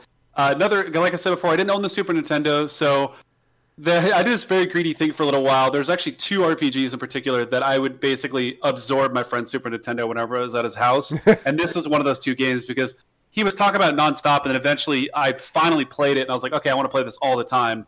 And then I would basically hog his Super Nintendo whenever, whenever I was at his house. I put a lot of time into this game while I was there. Uh, I think the first time I actually beat it was later on when I emulated it. But together, we definitely beat it a few times, like going through all the moon levels and stuff. Nice. Yeah. All right, my number one is The Legend of Zelda: A Link to the Past. Ooh. Again, I don't know why I never bought this. I always, I, I was, I really, really, really loved this game. whenever I played it at uh at any any of my friends' houses, and I had one friend who, you know, I didn't, I would be playing it and I would be playing on his save. And of course, I had no fucking idea what was going on in the middle of, you know, A Link to the Past without having played any of it. So, I oh, would, yeah, of course. So he would just tell me which direction to go and what to do. so oh, man. I'd be playing, he'd just be like, left, up. That's left. so funny. I did something similar with the regular, the regular Nintendo one. Huh? I did something similar with the regular Nintendo one. One of my friends had beaten it, and he was just like, "Oh yeah, go left at this map." Because you remember how it's just the, the, the individual maps the yeah. original one. Yeah. yeah. Nice. Awesome. Okay, uh, your number one? My number one is Secret of Evermore. Uh, another another Super Nintendo game. This one in particular. So this this is pretty funny. So my friend bought the. We, he rented this game once, and we loved it. We fell in love with it. We played it nonstop. Um, he ultimately got to a point where he couldn't beat it, so he returned the game. And if you remember, the saves were were stuck in the cartridge. So the next time we rented it, it was a new game. So we he ended up buying it, or his parents bought it for him and we played it a ton, and then he lost it. He lost the con- he lost the actual cartridge, so we had to buy another one. So he had to get another one from his parents. So from that point on, I actually took the cartridge home with me every day just to prevent him from losing it. So whenever I'd go to his house, I would bring the cartridge. I didn't have the console. I would just take the cartridge with me back to his house so that we could play through. Oh uh, and we ultimately did beat it. That's we ultimately awesome. did beat it together, but it oh, was it was really funny because my mom was like, "What is this?" I was like, "Oh, it's." You remember? She's like, "What system is this for?" I was like, "Super Nintendo." She's like, "Do we have that?" I'm like, "No." I just I taking care of it. to her. But but she knew the guy or the, the, the kid at the time, so she was like not as surprised that that I was doing that. But it was just funny. That's awesome. All right, very good lists. Um, our next top five is going to be games that you were not allowed to play or buy. I can think of a few already. I can think of a few already too. So uh, that's what we're doing for our next one. Top five games that you were not uh, that you were not allowed to play or buy. Please email us your list. Yeah, mail at classicgamingpodcast.com. Thanks that thanks for that, Jay. And now it's time for emails.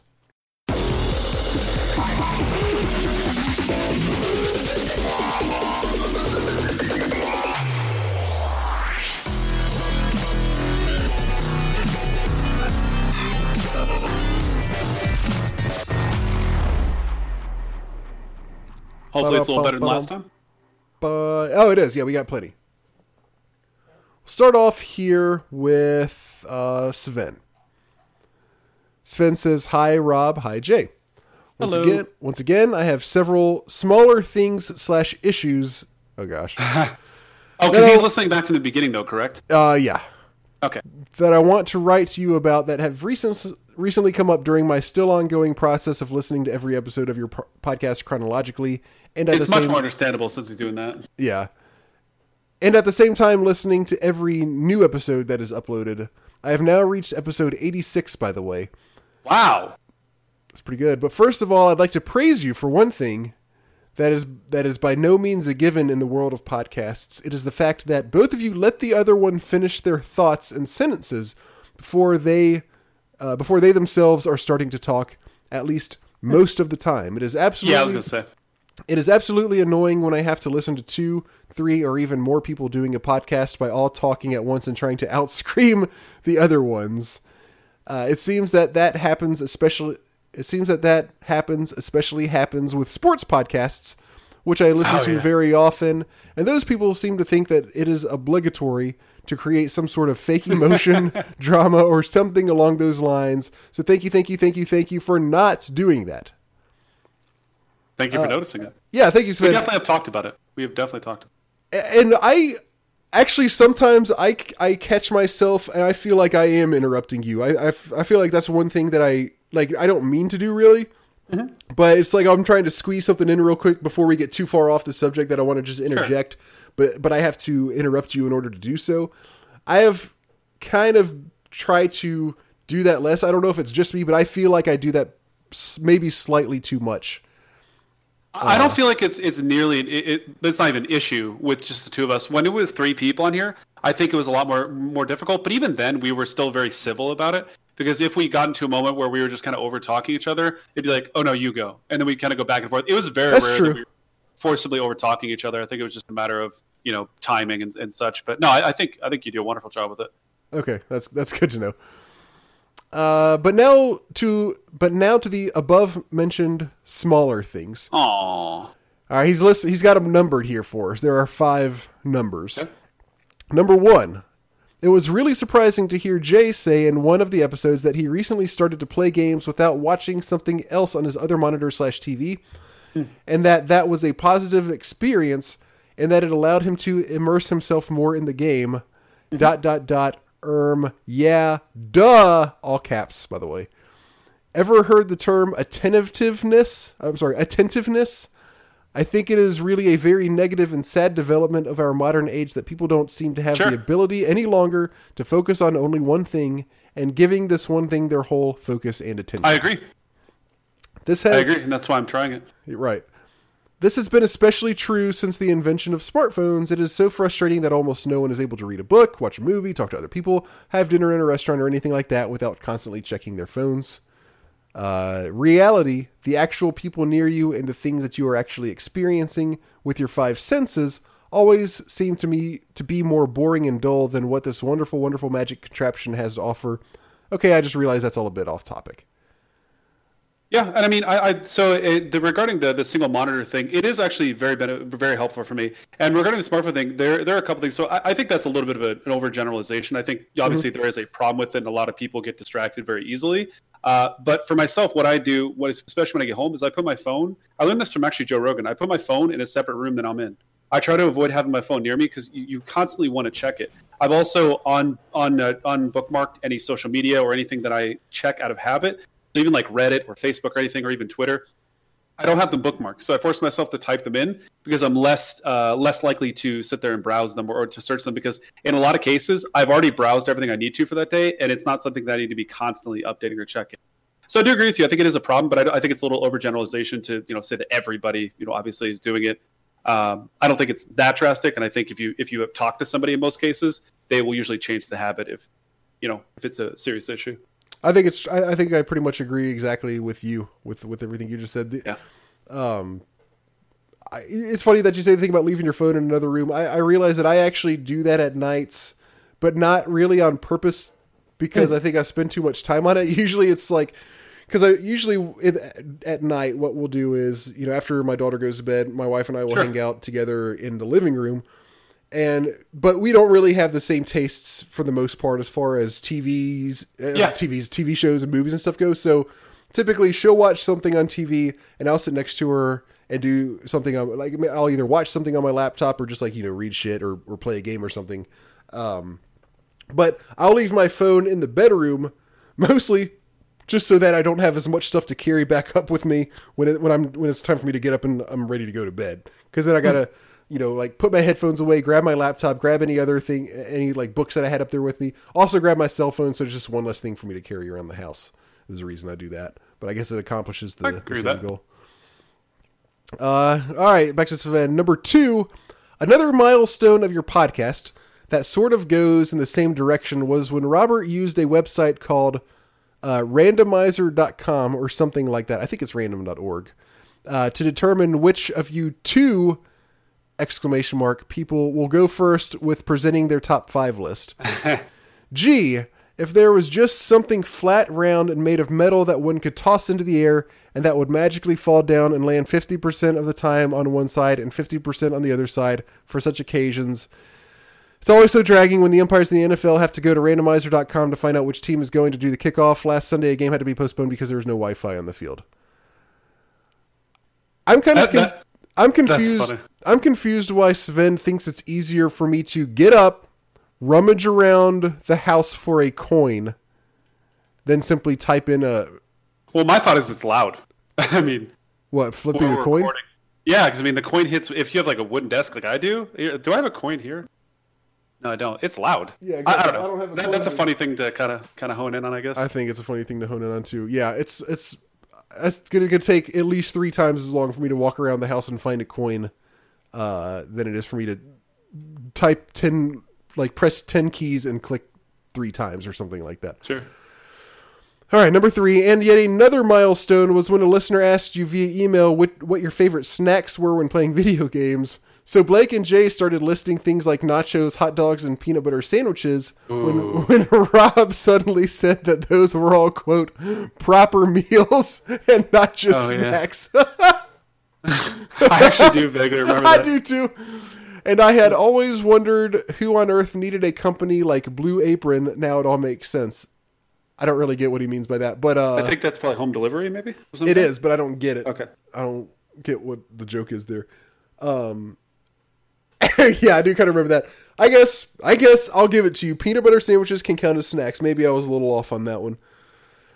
Uh, And nachos too. I mean, And nachos and Unless you get like nachos with like crazy chicken and like jalapenos and cheese and Oh, it kind of depends. Yeah, yeah, that and it kind of depends on the size of the nachos. Also, they're loaded. um, number four. Huh? I now want nachos. Same. In the last episode, I listened to both of you talk about RTS games. Oh yeah. Jay had played Warhammer 40k and Warcraft uh, 3, while Great Robert had played StarCraft Remastered. Great game. Nat- yep. Naturally, you were talking about RTSs in general, mentioning their advantages and disadvantages and their unique features. It was then that I realized that I never heard you talk about one of my favorite RTS games, which is Company of Heroes. It has the same control point system as Warhammer 40k and its own unique playstyle. I wonder if one of you has ever played it and what your opinion of it might be. No, I haven't. I've- heard of it and I've had it recommended before, but I've never played it. I I've played it a little bit. Um, probably about a year ago. I, put not very much into it, like maybe two or three hours. So I definitely barely scratched the surface. But it was I thought it was a pretty cool game. It's neat. It's it's really it's kind of interesting. It's squad based RTS. So when, well, I guess that's actually the same as Warhammer 40k. So Yeah. you know when you're selecting a unit, you're selecting five units. Um, but also cover is very very important in that game, and it can you know it's it's important to some extent in a lot of RTSs, but it's very very important in this game, Yeah. which which I thought was really neat. You have to make sure your guys are you know behind certain types of walls and stuff, or else they're going to get killed really easily. Uh, so like positioning. I really liked that aspect aspect of it, where positioning is really, really important in respect to the uh, the terrain and the environment, and you know the buildings around you. You can also actually set up. You can get your put your build your guys inside a building, um, which is you know, I don't know of any other RTS that does that really, besides unless you count like the the bunkers in uh, StarCraft, for instance. But uh, it it made it added a lot of it added a lot more to it than just oh make sure I get a good surround, you know, on them or make sure I'm you know on high ground and they're on low ground. You know, like in in StarCraft, as much as I love that game, it doesn't have a whole lot of positional type stuff. It's like just don't get caught, you know, in a bad you know in a really bad position. Sure. Don't get caught in like where you're streamlining your guys single file, you know, into a perfect concave or something like that. Uh, but it's there's there's no sense of oh here's this type of building I'm gonna you know get my guys to hide behind walls and stuff like that. So that was kind of neat. Uh, but yeah, I thought it was really cool from what I did play. Uh, number five, having listened to several of the newest episodes, it was clear that listening to the older ones, I would once reach uh, the episode where Blake would be gone. Still, when that happened, I have to say that Rob stated this fact. I have to say, I'm sorry, I have to say the way Rob stated this f- fact was very odd in that there was no reason given whatsoever. It is very strange having listened to three friends doing a podcast for a period of several years and more than 80 episodes at that time together, and then being told that Blake is no longer on the episode and that was it. Yeah, and I mean, I can add some some light to this without giving too much. I mean, realistically, it wasn't something planned, as you can probably imagine, and we were kind of still in shock and not really sure how to address it. I mean, the podcast was something that Robert asked Blake and I a long time ago if we'd be interested in doing without any sort of experience doing podcasting. So everything that we have done throughout the pod our podcasting career has been sort of on the fly, and that that was another one. We did not know how to address it, and we thought the best way to do it was to be very vague. We didn't want to say anything to discredit Blake or make it seem like it was, you know, in terms of bad blood. We just more or less wanted to state that it that it happened and that we wish them the best of luck. I mean, Yeah. maybe that's the fault of Rome, but I, it, to me, even to this day, I think we approached it in the right manner. I think that was still the right way to go about it. I think so too. Um, I yeah, I don't know how to put it any better than than what you than exactly how you just put it. Um, it was a weird situation. It was an awkward situation, Tough. It was really tough. and you and I talked about it a little bit. We didn't know how to address it. We didn't know how, you know, we didn't know you know what to do or what to say or anything. So we Yeah. kind of just did the best we could. And I also agree that it was kind of weird. But going back, I don't know if I would do it differently. Yeah, Sam. And I mean, and the other thing, it really was tough. I mean, Robert and I talked uh, for a couple days. We it was a very tough time for us. We ultimately were contemplating. We're like, well, we'll- we'll keep going with the podcast, see if we can do it with just the two of us, and you know, make a decision. There, we more or less played it by ear to the best of our ability. But yeah, I agree with you. I think I think we approached it the same way I would today. Um, and yeah, I, I do appreciate that the listeners, in a lot of respects, do kind of deserve an explanation, but also, Sure. You know, but there's also the other side of trying to be, like you said, trying to be respectful. We don't want to. yeah, we try really to be don't want. professional. I didn't want to do anything that would that would uh, try to make us sound worse or better, or Blake sound worse or better, or be Exactly. anybody's fault. I guess that's how I would sum it up. I didn't want to make it sound like it's anybody's fault. Yeah, I agree with that entirely. Um, Yeah, I apologize if it came off a little bit weird to the listeners, but Yeah. we approached it the best way we thought, and even to this day, I still think we did the right thing. Yeah. He says perhaps even more surprising was the fact that none of your listeners asked why Blake had left slash uh, or sla- slash or it was tossed from the podcast. No, I don't think we ever censored any emails at, that No, might have come no, in. not at all. Like there were, I remember some people said, uh, Rip or like miss. yeah, Blake like or- they're like yeah. they're sorry that Blake's gone and that kind of stuff. Um, and we re- and I and, and I do remember you know reading those. I don't believe I'm not going to say I 100 percent didn't leave out anything where somebody might have said why is he gone, but I I don't think I think I would have read. I don't that. remember you mentioning that. I think you would have at least mentioned it to me off the air, but I don't. I don't believe that. I, I think mostly what we got was sorry to hear that Blake left. Happy you guys are still continuing with the podcast. Wish you best of luck. Like that was the that was the common theme amongst most of the emails, if I remember correctly after the fact. But yeah, I don't believe that we skipped or censored any emails. Yeah. I don't think we would have. I mean, there was no point. If somebody had asked, we would have given them the same answer we gave on the the day after or the podcast after, rather. Yeah, so uh, yeah, I think you're right. I don't think we ever uh, like tossed anything out like that. Um, he says, "So I'd like to make up for that now, if I may. Could you maybe explain what happened back then? Uh, I understand that it is probably a private issue and that you don't have to explain anything, but I thought I'd at least ask, as I really liked the way you three compliment complemented each other perfectly. Without Blake, something is definitely missing. A good video game player, for instance." Uh, yeah, no, I don't really. I still just don't want. I still don't want to get into the details of what happened. Um, and I think that's kind of. I think that's kind of all I can say, really. Yeah. Um, yeah. Sorry you feel that way. Sorry they feel that something's missing from it. I mean, Yeah. that, that's that's really the best we can say.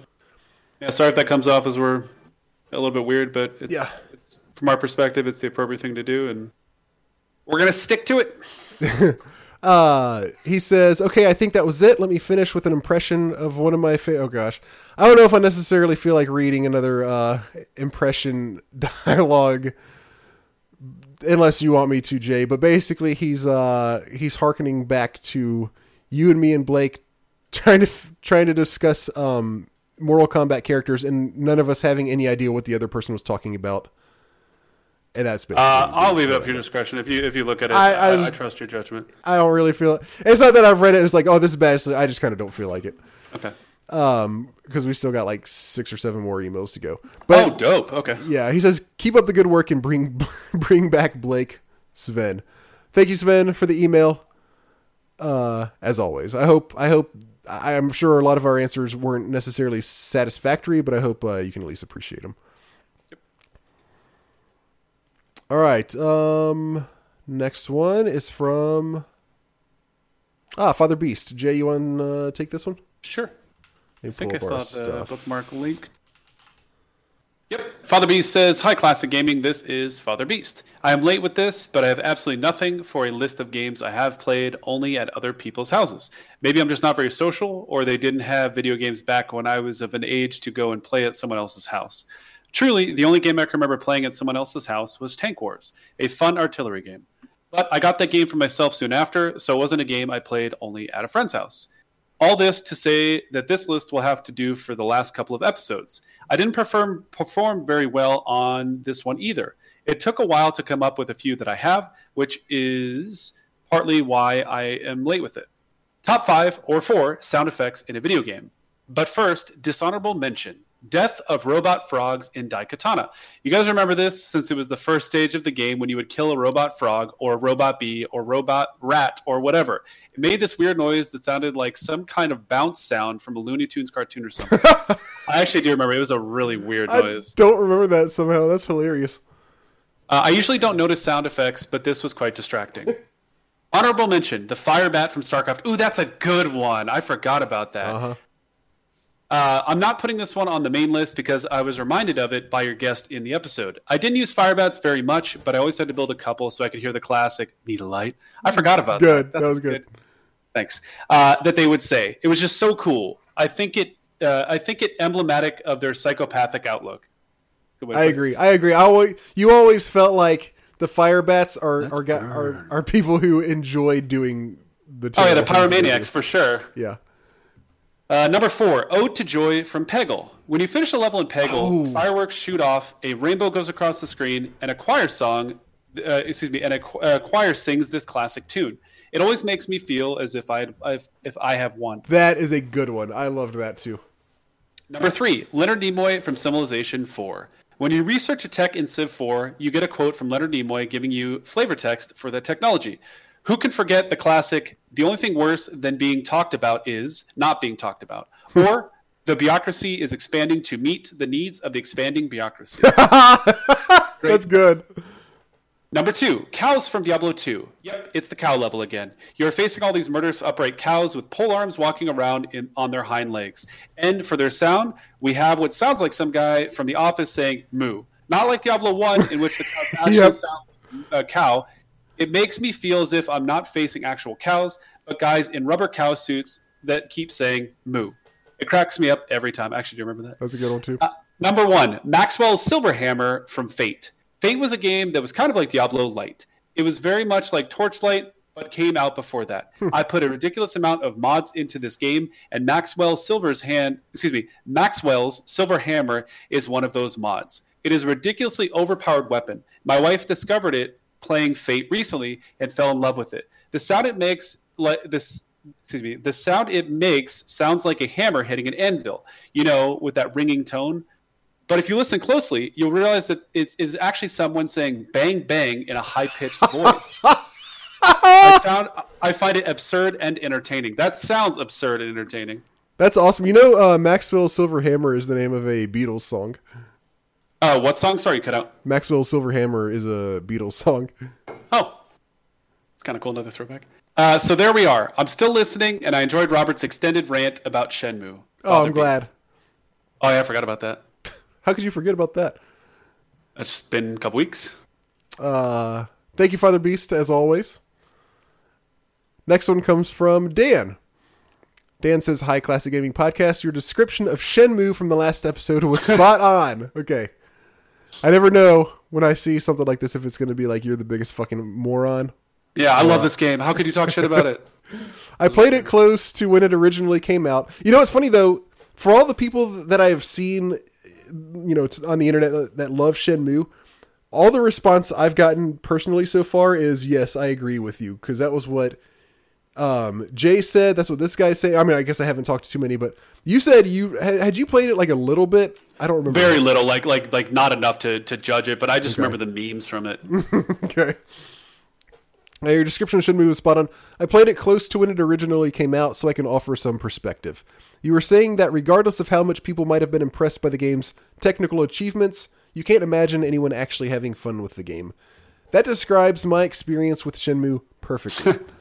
I thought it was kind of cool that you could interact with so much stuff in the world, but when I realized there was no in game impact to getting trinkets from the arcade or feeding the cat, I immediately lost interest in that stuff. The Makes novelty of being able to look at and rotate items in your inventory wore off pretty quickly. Uh, the stilted dialogue was super weird even back then. You didn't even mention the hot dog obsessed Rastafarian. yep. Uh, but there weren't many games like this back then that had so much dialogue fully recorded. So again, it was just something I think people were meant to marvel at, uh, not necessarily to enjoy. I, I think that's a good way of describing this game. It was meant to be marveled at. Uh, I also remember the QuickTime events being considered innovative at the time, but even then, I never understood what the big deal was supposed to be. Uh, in the end, Shenmue felt like a tech demo for the Dreamcast that they put a couple dozen fetch quests on top of and called it a game. I'm not sure why I stuck with it, other than the sense that this was the uh, the premier game of the Dreamcast and I should play it. There was so much hype around the game that I kept playing even though I had a voice in my head telling me that it wasn't fun. Yep, been there. And then when I reached the end, I felt a mix of relief and a sense that I'd just been duped. yep. uh, probably because there's basically no ending. In, in a normal game, that entire plot would have been condensed into a shortcut scene explaining that you were in Hong Kong to avenge your father, skipping the part about your week long stint as a forklift operator to get the money to buy the ticket. Switching gears to the game of the quarter, Mr. Mosquito. I didn't think I'd uh, I didn't think I'd ever heard of the game before, but when I looked it up, I realized it was the same game as the single character Japanese game Ka, which just means mosquito. Oh, that's interesting. Uh, the box art and marketing look completely different for the American version.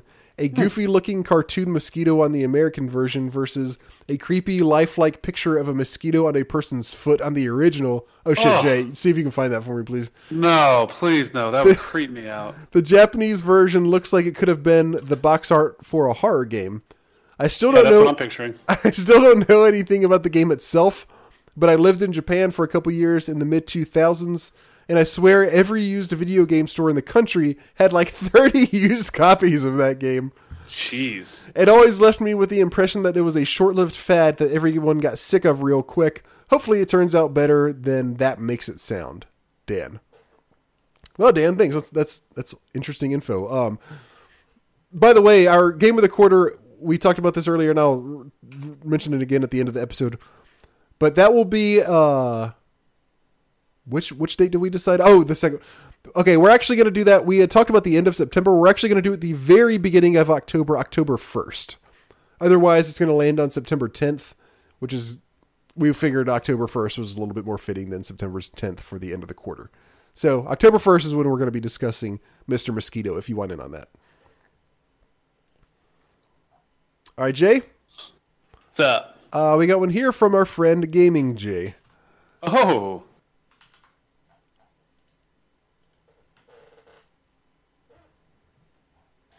All right.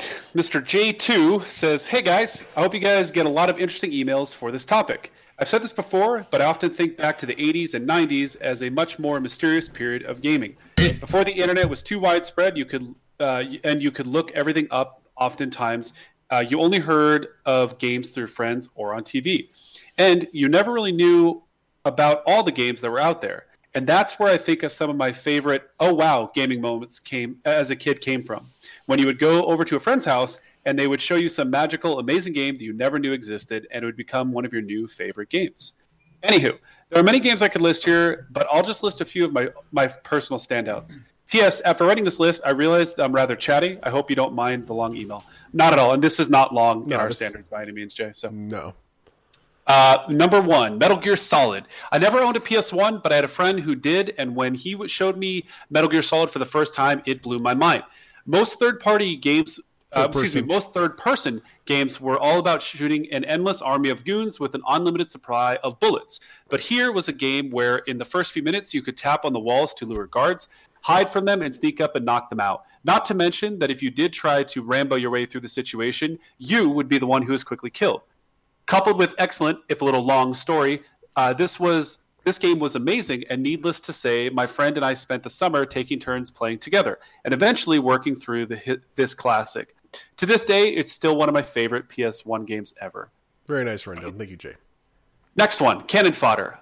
I never had a top of the line computer growing up. I was always a generation or two behind. So, for instance, I never had a CD ROM drive in a computer during middle school. However, I had a friend who was the opposite. He always had a really good computer. So, I would buy shareware CDs from local stores, uh, CDs that cost $5 and had like 25 to 50 shareware games each, and take them over to his house to play after school.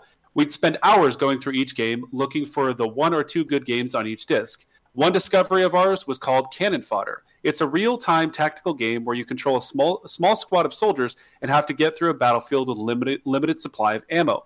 Each battle is harder than the last, but it's a terrific little game with grenades and rocket launchers, vehicles you can pilot, enemy bases to explode, and plenty more. Definitely a DOS classic if you never tried it, and one that I only ever played at my friend's house.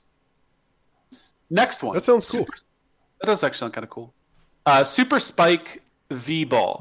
this is a great original NES game. It's basically just beach volleyball, except that the main game's mechanic involves super spiking the ball so hard that it physically slams into someone on the opposing team, basically knocking them out. Nice. It is, it technically is a straight up sports game, but it has a little bit of violent violent rage in it, like road rage or something. Anyway, it's about grade four. I used to go to a friend's house for lunch on school days because my mom worked, and me and my friend would play Super Spike V Ball together. In fact, we got so into the game that we used to run home at lunch to get there as fast as we could, chow down our food, and then run downstairs as long as we could. I was better at the game than my friend was, so my friend would often just watch me play as we both wanted to see the end of the game.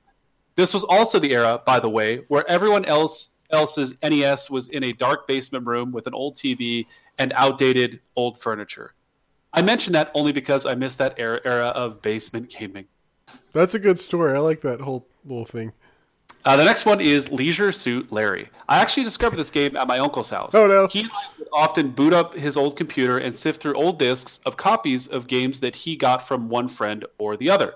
We discovered many fun games this way, including Rampage, another classic. But Leisure Suit Larry was by far one of the coolest discoveries I ever made. As anyone who played it before can attest, this is precisely the kind of game a 12 year old boy would get obsessed with Yep. sneaking into bars, meeting ladies, drinking, gambling. It had that really annoying pop culture quiz at the start, but it was worth the effort to play. I was never able to sneak a copy of this game past my parents, but I think the fact that I could ever excuse me, but I think the fact that I could only ever play it occasionally made it even more special. That's cool. That's a good. I like. I like that. These are good stories. I dig it. Uh, the next one is Warcraft 2. Lastly comes Warcraft 2. This is not a game I discovered at a friend's house. I certainly knew about it beforehand. But as per usual, I never had a computer good enough to play it when it was popular. A friend of mine, however, had a house full of computers. His dad did technical work and photo and music editing, so he had a home a home network decades before it was cool. And we often networked video games after school. Think of a never-ending LAN party. So yeah, we would play Warcraft 2 after school at his house quite a bit. Funny story, we love Warcraft 2 so much that we found a way to install it on the network at school and quickly spread around the school uh, with people passing it to one another's accounts. Soon enough, there were eight player matches happening happening with one person in the library, three in the computer lab, two in class, etc. The school shut it all down eventually, but for a few weeks you could walk around the school and find people playing the same match in different rooms. It was quite That's awesome. I could go on and on, but I'll end it here. Hope you guys had fun with this topic. Cheers, J2. Thank you very much. That was actually an amazing email. I love the the little caveats and stories that come with it. Damn, yeah, thanks, Jay. Those were much better than any of ours. All right, next email is from uh, Jeff. Jeffrey. Jeffrey says, Pronounced uh, Jeffy. Now that we played, uh, pronounced Jeffy. yeah. Uh, awesome subject line. Do you know where? Do you know where to find any Chinese people? Oh no. Uh, more Shenmue memes. Yo yo yo, what up, homies? How about that Shenmue? Eh? I'm so I don't know if he did that on purpose, but that could that's almost a Shenmue joke because because I remember many times Ryo, the main character, saying "eh" at the end of a sentence. He'll be like, "Got to get to work, eh?" Like, which is so weird because that's not like a Japanese thing to say, you know? Right? Anyway, how about that Shenmue? I'm so sorry for Rob, but I am glad that you pushed on through. I bought that game back in 2002 with mildly high expectations. I think I put an hour, maybe two at most into. Here's somebody else who, who agrees with me. Uh, the graphics were pretty good, and the world had a lot of detail put into it, but the game seemed like all sizzle and no steak. I remember the dialogue steak. being terrible, all caps, both the script and voice acting, yep, and that the game was just boring. I kept thinking, when am I going to start fighting dudes? Glad I gave up on it when I did. It's so weird. Like, oh, just, I'm not going to go back into it. Uh, glad I gave up on it when I did. Thinking back on it, I didn't get all that much enjoyment out of my Dreamcast. Legacy, Legacy of Kain Soul Reaver was a standout, and I sunk way too many hours into Virtua Tennis. Power Stone and MDK2 were good at the time, but I don't know if they would be worth your time nowadays. And like I already said in a previous email, Seaman was novel, but only if you played it when it was new. Uh, I actually own MDK2 for Dreamcast. I think it came with. I think the person I bought it from included it with it, so uh, I may give that a shot sometime. But who knows? Uh, he says this top five is a really good one. Great idea, gaming Jay. I look forward to hearing yours and hope that it brought up some good stories. That's funny because we were just talking about how good the stories were Right. in his.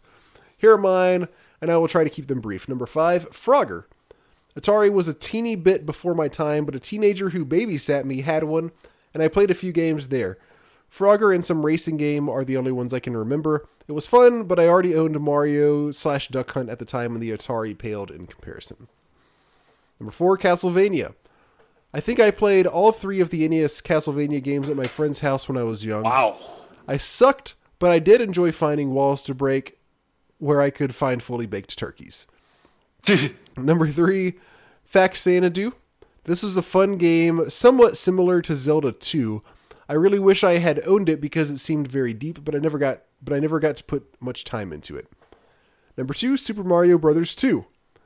I did eventually end up owning it, but I had to include this uh, because it was it was the only of because it was the only of the NES Mario games that I beat and did so pretty easily just playing it at my babysitter's house with very limited exposure to it. That is so funny because I still have not been able to beat Mario 2. I love Mario 2. I hate it. Number 1, Super Smash Bros. Melee. Ooh. When I graduated, all of my friends went away to college except for my buddy Jeremy, who went to community college along with me. We were pretty good friends in high school, but we became best friends, logging I have no idea how many hours playing versus mode in Smash, Madden, and Kobe Bryant's NBA courtside at his house. So many inside jokes, so many frozen pizzas consumed, and a whole Oh, ton God. of and a whole ton of silent anger when one of us went on a losing streak.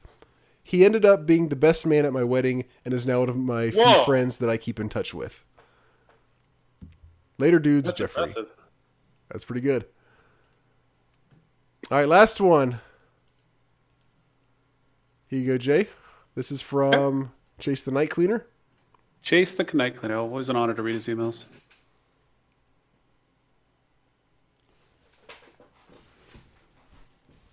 All right. Chase says, Good evening, gentlemen. Chase the Night Cleaner here with a quick email. My question of the day is simple and to the point. What is one game you wish you could change the ending to, and how would you change it? Oh, Ooh, oh, the ending. Ooh. Fu- This is hard to come up with on the spot.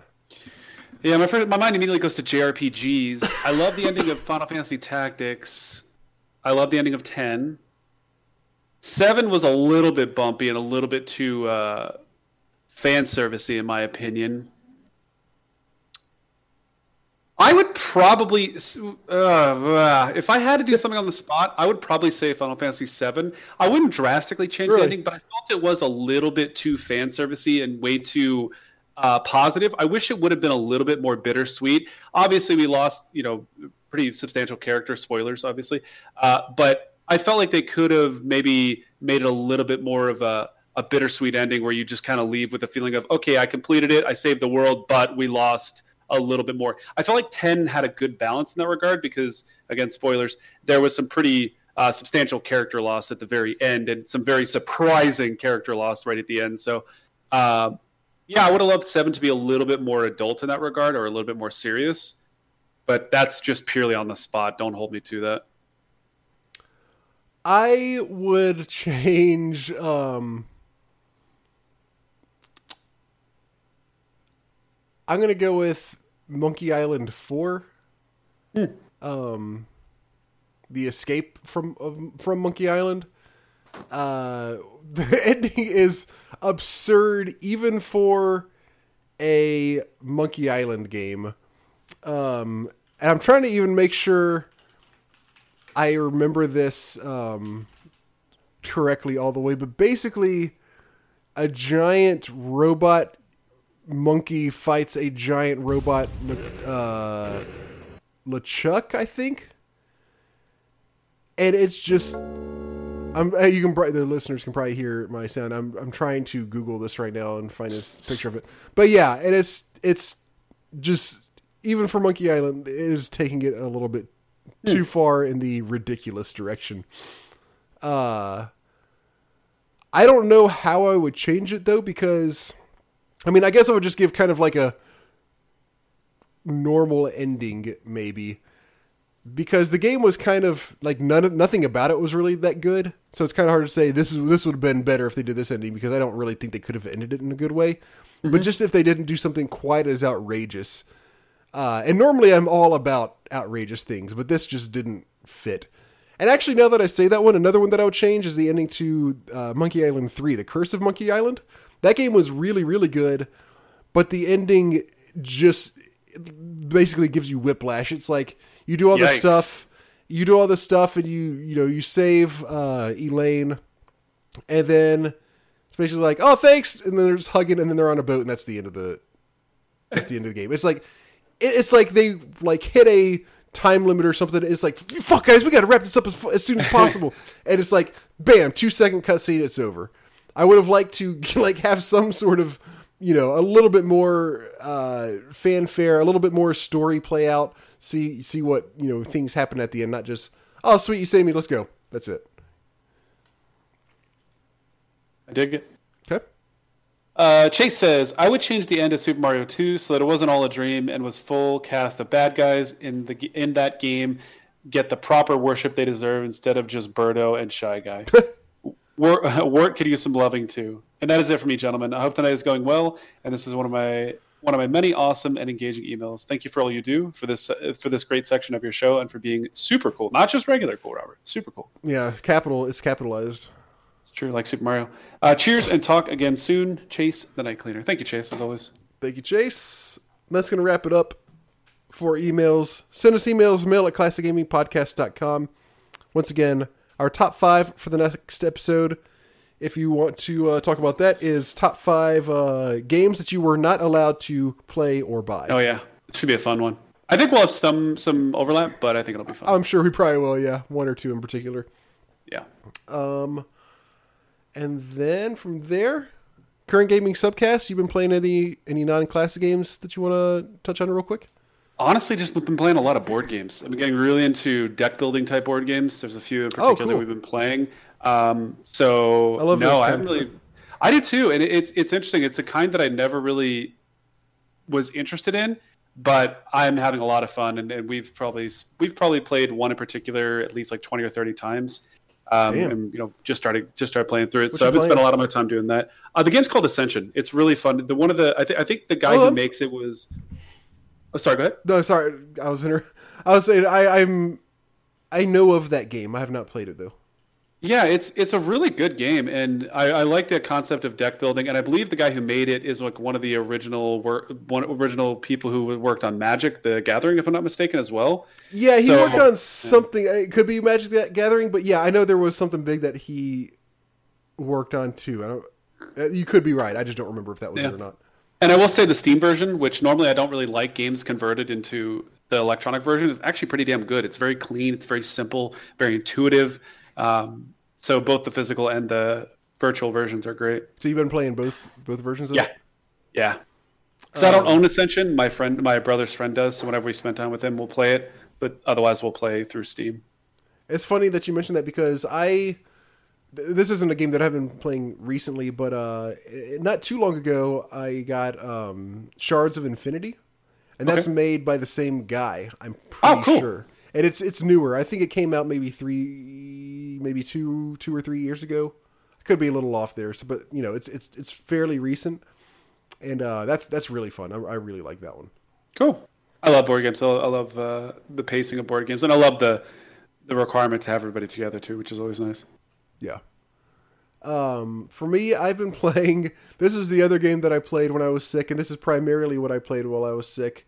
Dicey Dungeons. It's a new uh, game that came out just. Um, I think it came out just last week, actually, uh, or either that or maybe two weeks ago. The developer of it is um, the creator is is uh, Terry Cavanagh, who also made VVVVVV, which is one Oh, of my favorite games ever. And um, obviously he's made other stuff too, but my mind's going blank right now. But this is the most recent one, and he's actually been. There have been alphas of this game uh, available for about the past year, I want to say, and it, st- it started off as a. I think it started off as a uh, seven day roguelike game jam game. And then he kind of liked it, and a lot of people liked it, so he made it into a full fledged game. And it is really cool. So it's it's actually kind of like a deck building game of its own, uh, in a way. What you're doing is you are in this game show that it's kind of like you don't know how you got there, but you're in this kind of uh, sort of like an afterlife almost, like kind of like you're in limbo, sort of, but you're in a game show, and you're there to get uh, to like have any one dream that you want come true. And there are five characters you unlock. You, only start off with one, but you unlock the others really, really fast, uh, except for the very last one. But after as you play, you start off with this one guy, and he's like, "Oh, I want to, I want like a new truck or something like that." It was his wish, and and also like to be the strongest person in the world or something like that. And then you unlock a guy who's a thief character, and then you unlock a guy, unlock a guy who's a nerd character, and then you unlock uh, this this girl. I forgot like what her background is, but she's basically kind of like a witch character. And um, and you go into this game show world, and they turn them into a personif- like a personified uh, dice or die Okay. and you're going around and you're getting in battles with uh, with other with other characters who are kind of just wandering the dungeons more or less, and the whole combat system is dice based. So when you start off, you uh, you have like two die or two sorry two dice God, and you have a card, and so the most basic card would be um, this is a sword or something like that, and it does however much damage is on the number of the dice. So if you roll a six, you can drop a six on it and do six damage to the opponent. But then there are, but there are a lot, a whole lot of cards, and they do like more and more kind of not necessarily complex thing, but things with a lot more conditions. Like this one will do ten damage, but it'll only work if you put a five on it, for instance. Or this one does three damage no matter what, but it only accepts uh, even numbered, even rolled die dice. Uh, or this one will split a um, dice in two. So if you have like one thing that is that that you can use more than once, and it only takes small dice, like small small numbers, but maybe you don't have anything that uses big numbers, then you'll want this card that you can drop a five on, and it might split it into a two and a three, and you can use those on your other card. That's good. Uh, and then there's other cards that have a countdown, and it's you know this this effect will happen once you get it once you put enough dice on it to get the countdown to go all the way down to zero. Tons of stuff like that. You really have to like really think about your builds because you know certain cards complement each other. Like the like the the thief is the one that I've been using a whole lot, and he's really good with uh, cards that have uh, that that require really low dice. So like poison cards are really good with him because there are a lot of poison cards that he can have that that take only small numbers. And also one of his they all have kind of like limit break abilities and one of and his is his limit break is you automatically roll four extra dice and they're all ones. So you want stuff that will work well with really low, you know, low numbered rolls Sure. for him. Uh one complete like run of the game, one complete playthrough is if if you get through all the levels and beat the final boss, it's probably about 45 minutes. But it and it, when it, when I first started playing, I was like, "Oh wow, this is really easy" because I think I beat I think I beat I think I completely beat my first run with the first character, but then you unlock the other characters and they they get a little bit more more difficult and there's there are other kind of nuances that pop up in the game mechanics that I won't get too far into. But also once you beat it with the character, then you go on it's funny, when you beat it with the character, then they're like, "Oh, okay, here, you spin the wheel to see if you get what your prize is. You get you get your, you know, whatever wish you want as long as it doesn't end on the skull.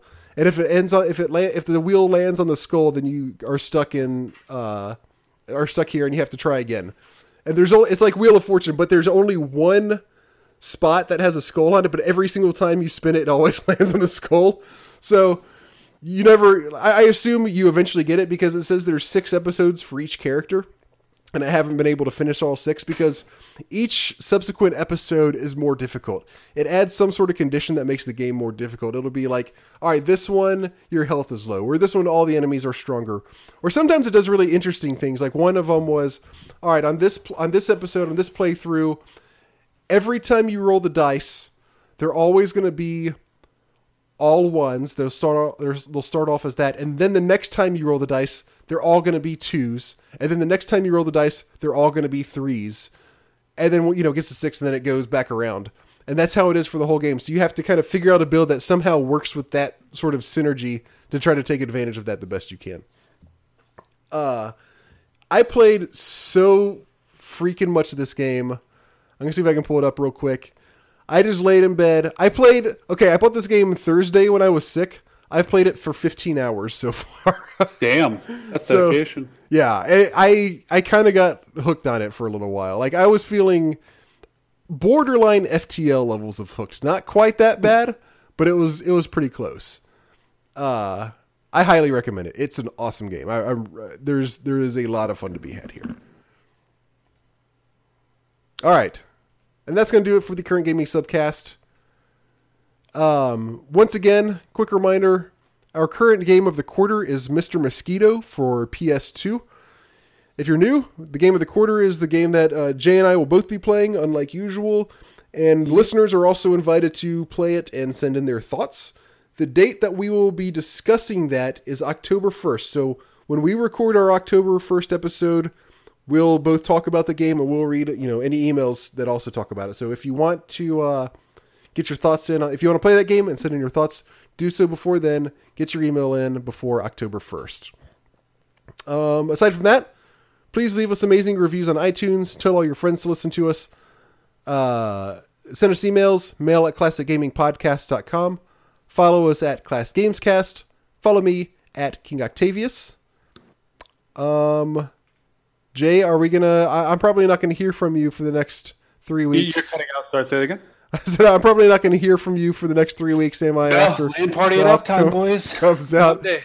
Going to Windcoast Sunday night. We're going to stock up on food, and it's going to be absolute degeneracy. Well, uh, good luck.